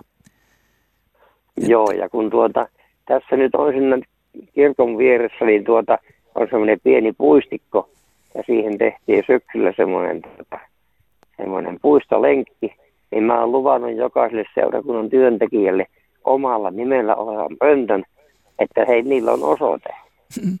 Kun aikoinaan nuorin tyttäreni muutti miehensä ja lapsineen Jyväskylään ja minä sitten sanoin pojalle Olli ja tytär Hanna, että pappa tekee niille pöntöt ja niihin laitetaan osoitetta Hannalla ja Ollilla. Mm. Niin nämä alle kouluikäiset naurotta, kuule pappa, mitä sinä nyt höpiset? Mä sanoin, että onhan linnuillakin, ne tulee Afrikasta tuolta 6000 kiloisen päästä, niin kyllä niillä tarvii olla osoitettu, saa lentää tänne omaan kotiinsa. Ja vähän jäämässä niin poika sanoi, pappa, kyllä sinä voit olla oikeassa. Niin Joo. tuota, mä oon tosiaan pyytänyt, että siellä on pappi ja kanttorit ja tuota, koko väki, mitä siinä työskentelee, niin he saavat omalla nimellä olevan pöntön ja voivat seurata, että miten kenenkä yksi jo sinne ensimmäinen asujat tulee ja näin pois. Joo. Että tällaista pientä juumoria tähän lisäämään, että, että tuota, kun mulla puutavaraa kerta on ja sain, sain poishakun palkalla, niin annetaan vahingon kiertää ja ollaan tämmöisiä rynderiä, jos näin leikillisesti voi sanoa. Joo, oikein hyvä, oikein hyvä idea. Suositellaan. Kiitoksia. No miten kun joku sanoo, että ei pitäisi, pitäisi maalata sitä pöntön ulkopintaa, että se pitäisi jättää luonnonpuulle. Mutta kun niissä on entisistä ruskeita maalia, niin tuota, ja osa on sitten, siellähän tietysti kun kato nämä kattotuolien kohdat, niin eihän siinä ollut, niin mä oon sille pistänyt sitten vähän vaaleampaa ma- maalia, että se on niin kuin hiukan kirjava, että se ei ole tuota, ja ajatellut, että se sen toisen 70 vuotta kestää. Minä en ole silloin enää kyllä kotona, eikä moni muukaan näkemässä, mutta tuota, että niillä olisi tosiaan niin vähän pidempi kuin nykyiset rakennukset tätä Joo. ikää. No ei se maali ei oikeastaan haittaa, mutta ei No sitä... mä oon sitä mieltä kanssa, että kun se ei, ja enkä siihen luukkuseen reikää ei laita maalia, vaan sen on siistynyt tuota, tuolla tuolla, tällä, tällä tuolla, mikä se nyt onkaan tällä, no viilalla ja tuota Niin, rantapaperilla, että Joo. sitten teet tikkuja jää, eivätkä jää kynsistään kiinni. joo, se on oikein hyvä. Mä luulen, että linnut ei pahemmin tapettejakaan katsele, että se ma- No maali, on, maali on kun mä- kosmeettinen. Mutta tota, Joo, ja kun mä- pöntön pitää hengittää, sen, sen varmaan muistat, että se ilma, Joo, ilma kyllä. vaihtuu, että rakoja saa olla, että usein No. hyvät tekijät tekee jopa liian tiiviitä pönttöjä ja saattaa olla, kun että siellä No, mä kosteus kattonut, pyörii kun ne sisällä. tekee ihan tuommoista tuuman laudassa, että jos sillä, niissä, niissä voi olla pikkusen vajakanttia, niin jos se saa se ilma, Mm. ilmakierron sinne. Joo, hyvä. Joo. Että tällä niin kun tulin kuunteleeksi tätä ja kun yleensä kuuntelen näitä ohjelmia, niin että ne onhan laitetaanpas aimo pistää lusikkansa tuohon soppaan. No oikein Hyvin hyvä. pistetty, Joo, kiitos. kiitoksia. Ei muuta kuin pöntöt puihin vaan. sinne. Hyvä suoritus. Joo. Joo. Onnittelemme. Kiitos ja hyvää täältä. kevään jatkoa. Kiitos. Al- moi. alkavaa kevättä. Moi moi.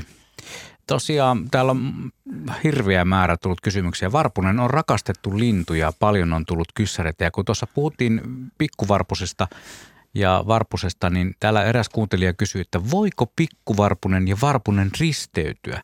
Ja jos voi, niin miltähän uusi tulokas näyttää? Heikkihän sen tietää. Kyllä ne voi risteytyä ja silloin kun niitä oli vähän näitä pikkuvarpusia, niin ja oikeastaan varpusiakin oli vähän molempiin suuntiin, niin olen saanut, saanut pari kolme, ainakin nyt, ainakin nyt kolme risteymää, jotka ovat olleet siis jo lento, lentopoikasvaiheessa tai jo nuoria aikuisia ja yksi niistä eli, eli jo toista vuottakin siinä paikalla. Se on, se on pikkusen isompi kuin pikkuvarpunen, mutta vähän pienempi kuin varpunen. Ja siinä on, on sitten sitä väritystä niin, että sen poskilaikku, kun pikkuvarpusella on se valkoinen poski, siinä musta laikku, niin se on semmoinen hyvin, hyvin vaatimattoman oloinen. Ja päälaki, joka, joka taas sitten on semmoinen suklaaruskea tällä pikkuvarpusella ja taas sitten ruskeampi ja harmaampi koirasvarpusella, niin, niin siinä on niin kuin välimuoto. Että se on, se on aika lailla puolet siitä varpusesta ja puolet pikkuvarpusesta. Kuitenkin niin, että pikkusen pitää niin kuin tarkemmin tutkia, että onko tämä nyt sitten pikkuvarpunen vai eikö se ole. Mutta kyllä sen siitä huomaa kuitenkin, että mutta ne on harvinaisuuksia. Varsinkin nyt kun pikkuvarpusia on niin paljon, niin tuskin nyt On tarvetta lähteä ei. risteytymään. 2000-luvun alussa mä käytin varmaan neljä tuntia Kuusamos Nissinvaaran alueella, kun mä näin semmoisen linnun ja mä oon, että vau, että onko täälläkin nyt tota, toi pikkuvarpunen, mikä oli silloin hyvin harvinainen siellä ja ei millään se piilotteli ja piilotteli ja sitten paljastui, että on, se on risteilmä. Mm. Hmm. 16 minuuttia on vielä tätä suurta varpusiltaa jäljellä. Suuren suurta. Suuren suurta suorastaan. Ja kuuntelijoilta on tullut tosiaan paljon viestiä. Me otetaan mielellään lähetykseen myös, myös tota vielä soittoja. Täällä kun me puhuttiin aiemmin siitä niistä hevosista ja hevosten lannasta, niin täällä eräs kuuntelija laittoi viestin, että varpusten ravinnonsaannista on ohjelmassa ollut paljon asiaa ja erityisesti hevosten osuudesta siinä. Näkisin kuitenkin naudan jopa hevosta tärkeämpänä vaikuttimena varpusten kantaan. Kun 50-luvulla Suomessa oli vielä noin miljoona lypsylehmää ja 500 000 maatilaa, joissa lehmiä oli, oli maatilojen tarjoama ravinnonlähde huomattava. Nykyään – vertailun vuoksi lypsylehmiä 300 000 ja maitotiloja 5 000. Lantaläjiä ei siis riitä todellakaan joka kylään takaamaan hyönteisiä varpusille. Ja kokemuksesta voin sanoa, että kotonani pienellä maitotilalla kyllä esiintyy yhä kymmeniä varpusia, vaikkei niitä naapurien tyhjien navettoiden yhteydessä enää näe. Tällainen kommentti tuli kuuntelijalta. Ja ihan varmasti kaikki pitää paikkansa. Kyllä, kyllä tämä hevosen lantakakkara nyt lähinnä oli se meidän talviravintojuttu, joka, mm. joka silloin niitä oli paljon. Että se oli niin kuin siihen. Ja taas sitten, että laitumella olevat, olevat naudat, niin nehän tuottaa sitten näitä lehmänläjiä, jossa on paljon kaikenlaista kovakuoriasta. Niitähänkin on aika paljon tutkittu ja, ja nekin ovat vähentyneet kyllä. Ei kaikki lehmät pääse edes ulos kunnolla, että, että siinä on tämmöisiäkin seikkoja. Mutta varpunen kuten sanottu, niin se suurin osa vuodesta käyttää kuitenkin kasvisperäistä ravintoa ja sitten poikasille tarvitaan sitä hyönteisravintoa kesällä. Mehän napataan nyt tähän kohtaan Hauki Putaalta Maria-Liisa mukaan. Hei vaan. No niin, hei hei. Ja tuota, itse asiassa mun kysymys vähän tuohon lehmän paskaan tai lantaan liittyykin, tai sitä mä huomasin tämän yhteyden. Eli silloin kun pojat oli pieniä, he on nyt jo ihan aikuisia, ja sitten mentiin Limingan mummulaan. Ja minä yritin pojille neuvoa ja opetella lajin tuntemusta. Ja sitten näytin, että hei kattokaa, tuossa on varpunen. Ja minun isä korjas aina, että ei se ole mikään varpunen, kun se on paskahottinen. Ja pojathan sitten oikein tämän intonaation oppi, että paskahottinen. Ja Mua silloin harmitti aivan hirviästi, mutta ihan hyvä nimihän se on. Ja luultavasti just se, että kun meilläkin oli lehmiä ja sikoja ja muita, niin kyllä kai se isä oli vissiin sitten siellä laitumilla niitä paskahottisia enimmäkseen nähdään. Joo, kyllä. Sekä laitumella että mm. sitten siinä pihapiirissä, navetassa ja muualla, että sinnehän tulee, kyllä. se on niin nopea tämä nautojenkin aineenvaihdunta, että sitä menee läpi sitten sitä heinämassaa aika paljon ja niitä sitten mussuttaa nämä lantakuoriaiset ja kärpäset ja mitä kaikkea. Siinä on joskus mm. hirveä määrä sitä, että se on tavallaan semmoinen ikään kuin noutopöytä sitten monelle linnulle. Västäräkit ja kotteraiset ja, ja tämmöiset käy siinä sitten kyllä napsimassa, miksei varpusetkin. No joo, ja sitten toinen juttu, vähän semmoinen ehkä asiallisempi. Sisko asuu tuolla Helsingissä ja ihmetteli sitä, että mistähän johtuu, kun siinä on niitä orapiileja-aitoja, että joskus tiettynä päivänä tai joinakin päivinä se varpusten tirskunta on siellä hyvinkin voimallista. Ja seuraavana päivänä, kun menet sitä samasta kohti ohi, niin siinäpä onkin aika lailla hiljasta. Että mistähän se voisi johtua? No se on kyllä niiden omissa päätöksissä, että siinä on tätä soidinta. Voi tulla joku pikkuhäiriö, joku, joku varpus nuori koira saattaa käyttäytyä pikkusen vallattomasti jotakin pariskunnan naarasta kohtaa ja siitä alkaa välittömästi mm. tämmöinen taistelu. Taikka sitten on kevät, kevät intoa jo niin paljon ilmassa monella, että se yhtäkkiä vaan leimahtaa tämmöinen soidin siihen sitten, että kyllä se sitten innostaa ne naapurit sitten muitakin, että kyllä minäkin Niinpä. nyt vähän silputan, kun toikin naapuri silputtaa ja kohta koko kadun pätkä sitten Joo. on äänessä. Mutta, sitten taas mennään ruokailemaan ja ollaan hiljaa. Niin, niin sanoi, että no, on, on tietyllä niin. tavalla sattuman varasta. Mä oon pannut myös merkillä ja yrittänyt miettiä esimerkiksi sääolosuhteita, että paistaako aurinko tai onko lämpöisempää tai kylmempää, niin, niin ei, ei sillä välttämättä ole mm. aina merkitystä, että niin kuin Heikki kuvasi, niin se, se on just tämä, että joku siellä aloittaa ja joku sen laukaisee ja se voi olla, että huonollakin kelillä niin joskus niin kuin ihmettelee, Mm. että miten nyt tänään on näin kova meininki, kun eilen ei ollut, vaikka olisi ollut hyvä ilma. Niin. Joo. No sen vielä kysyisin, kun mä oon oikein miettinyt, että jos laittaisi semmoisen orapilia-aidan, kun minusta se varpusten ääni on niin ihana, niin ei siinä vissiin joku metrin pätkä ei ihan riitä. Kuinkahan pitkä se pitäisi olla? No, riippuu vähän kuinka paljon on tilaa käytettävissä, mutta kyllä se nyt pitäisi kuitenkin olla jokunen muutama metri viidestä kymmeneen on jo varmasti ihan hyvä pätkä. Niin. Joo. Okei. Okay. No niin, mutta ei muuta kuin mukavaa paskahottis illan jatkoa. kiitos, kiitos. Kiitos. Kiitoksia Joo. Marin-Liisa. Tämä tosiaan tämä P-Hottinen on tullut monta kertaa esille ja aikanaan lunttasin tuossa vähän tuolta ATK-puolelta, että näitä, näitä varpusten nimiä.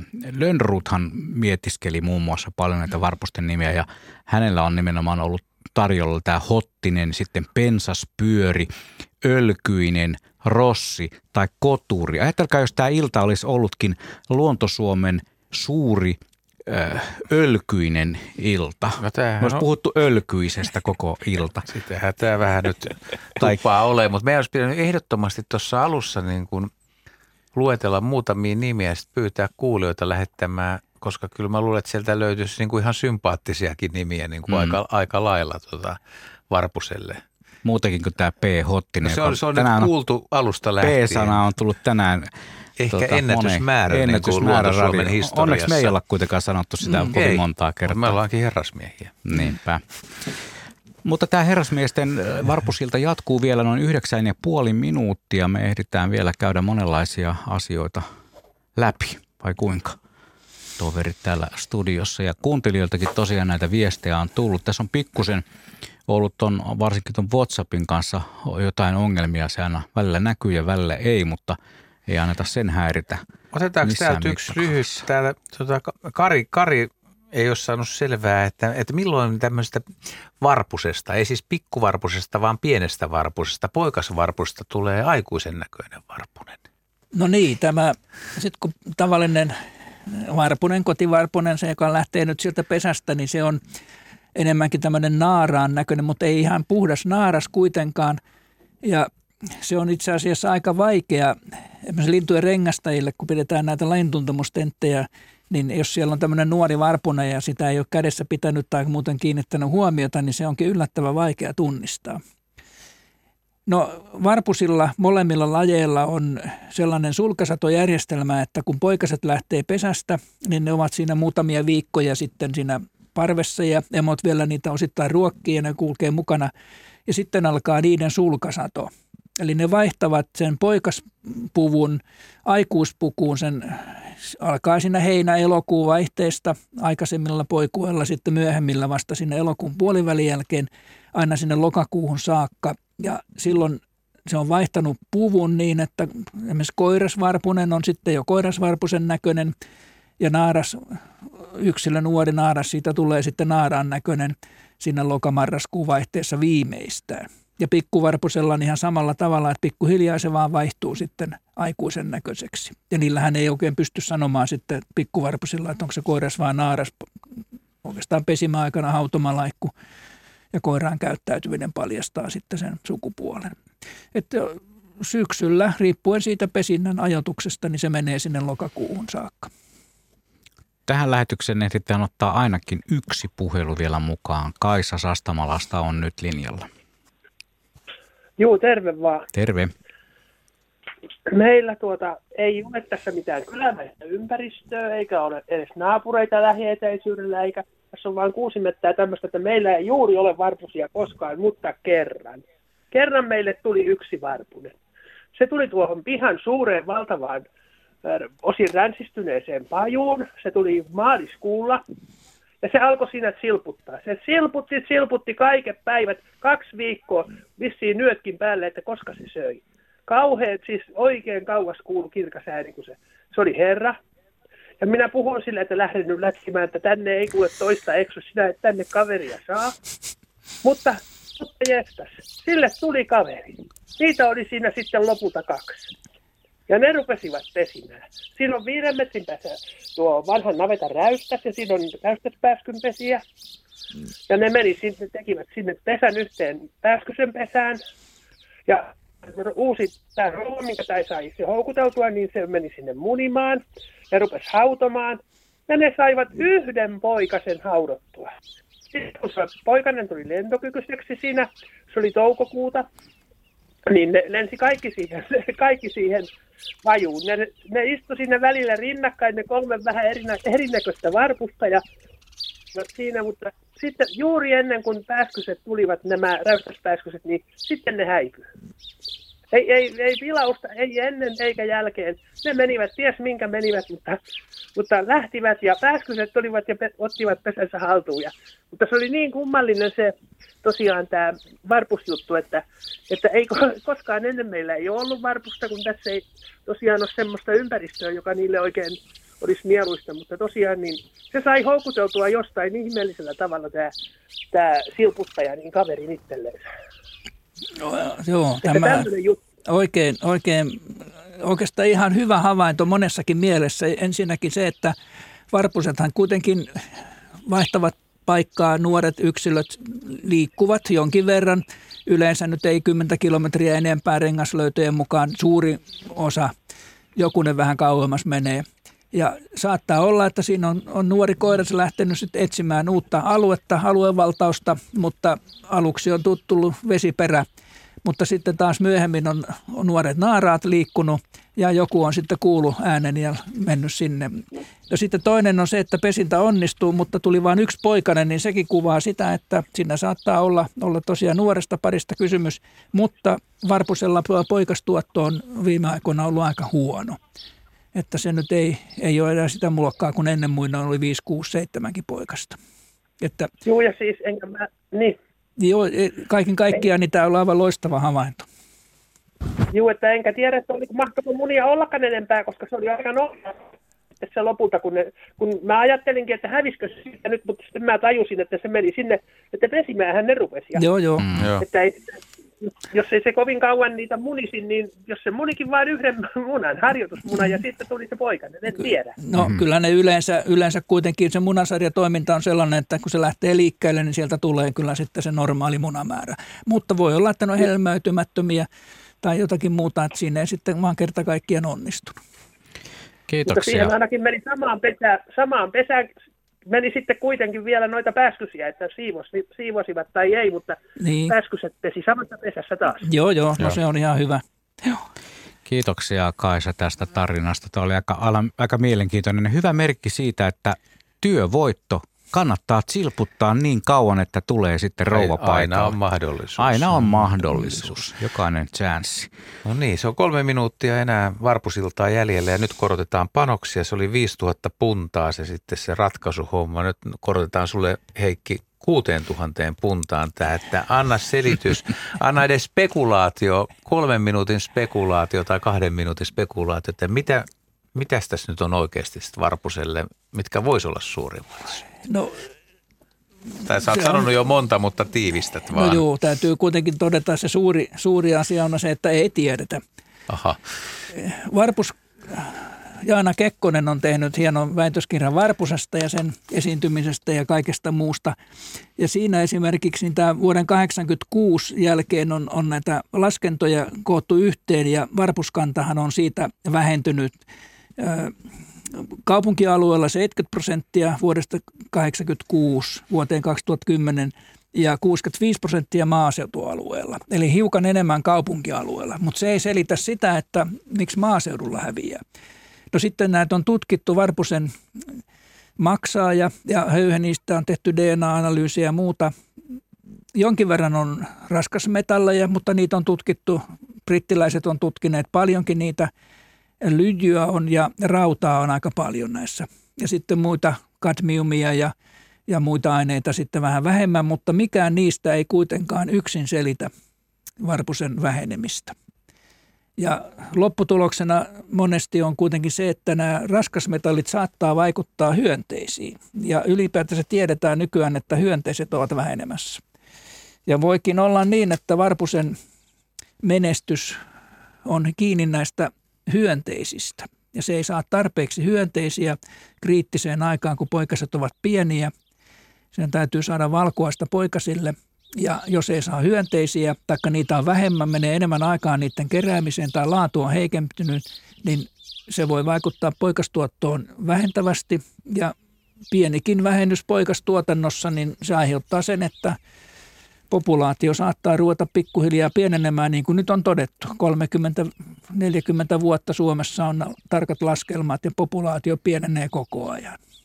Ja lopputulos on se, että varpunen vähenee ja näitä yksittäisiä pikkuesiintymiä kirkonkylistä ja maatilolta, niin ne vaan sammuu yksi toisensa jälkeen. Ja pikkuvarpunen on kuitenkin sitten siellä paikalla. Että kyllä se nyt se punta puntahomma jää nyt kuitenkin vielä, ei ne vielä hyväksy spekulaatiota, pitäisi olla jotakin kovaa faktaa ja kukaan ei ole sitä, sitä saanut. Ei edes Oxfordin yliopiston huippututkijat eivät ole pystyneet sitä selvittämään, että jäämme odottamaan.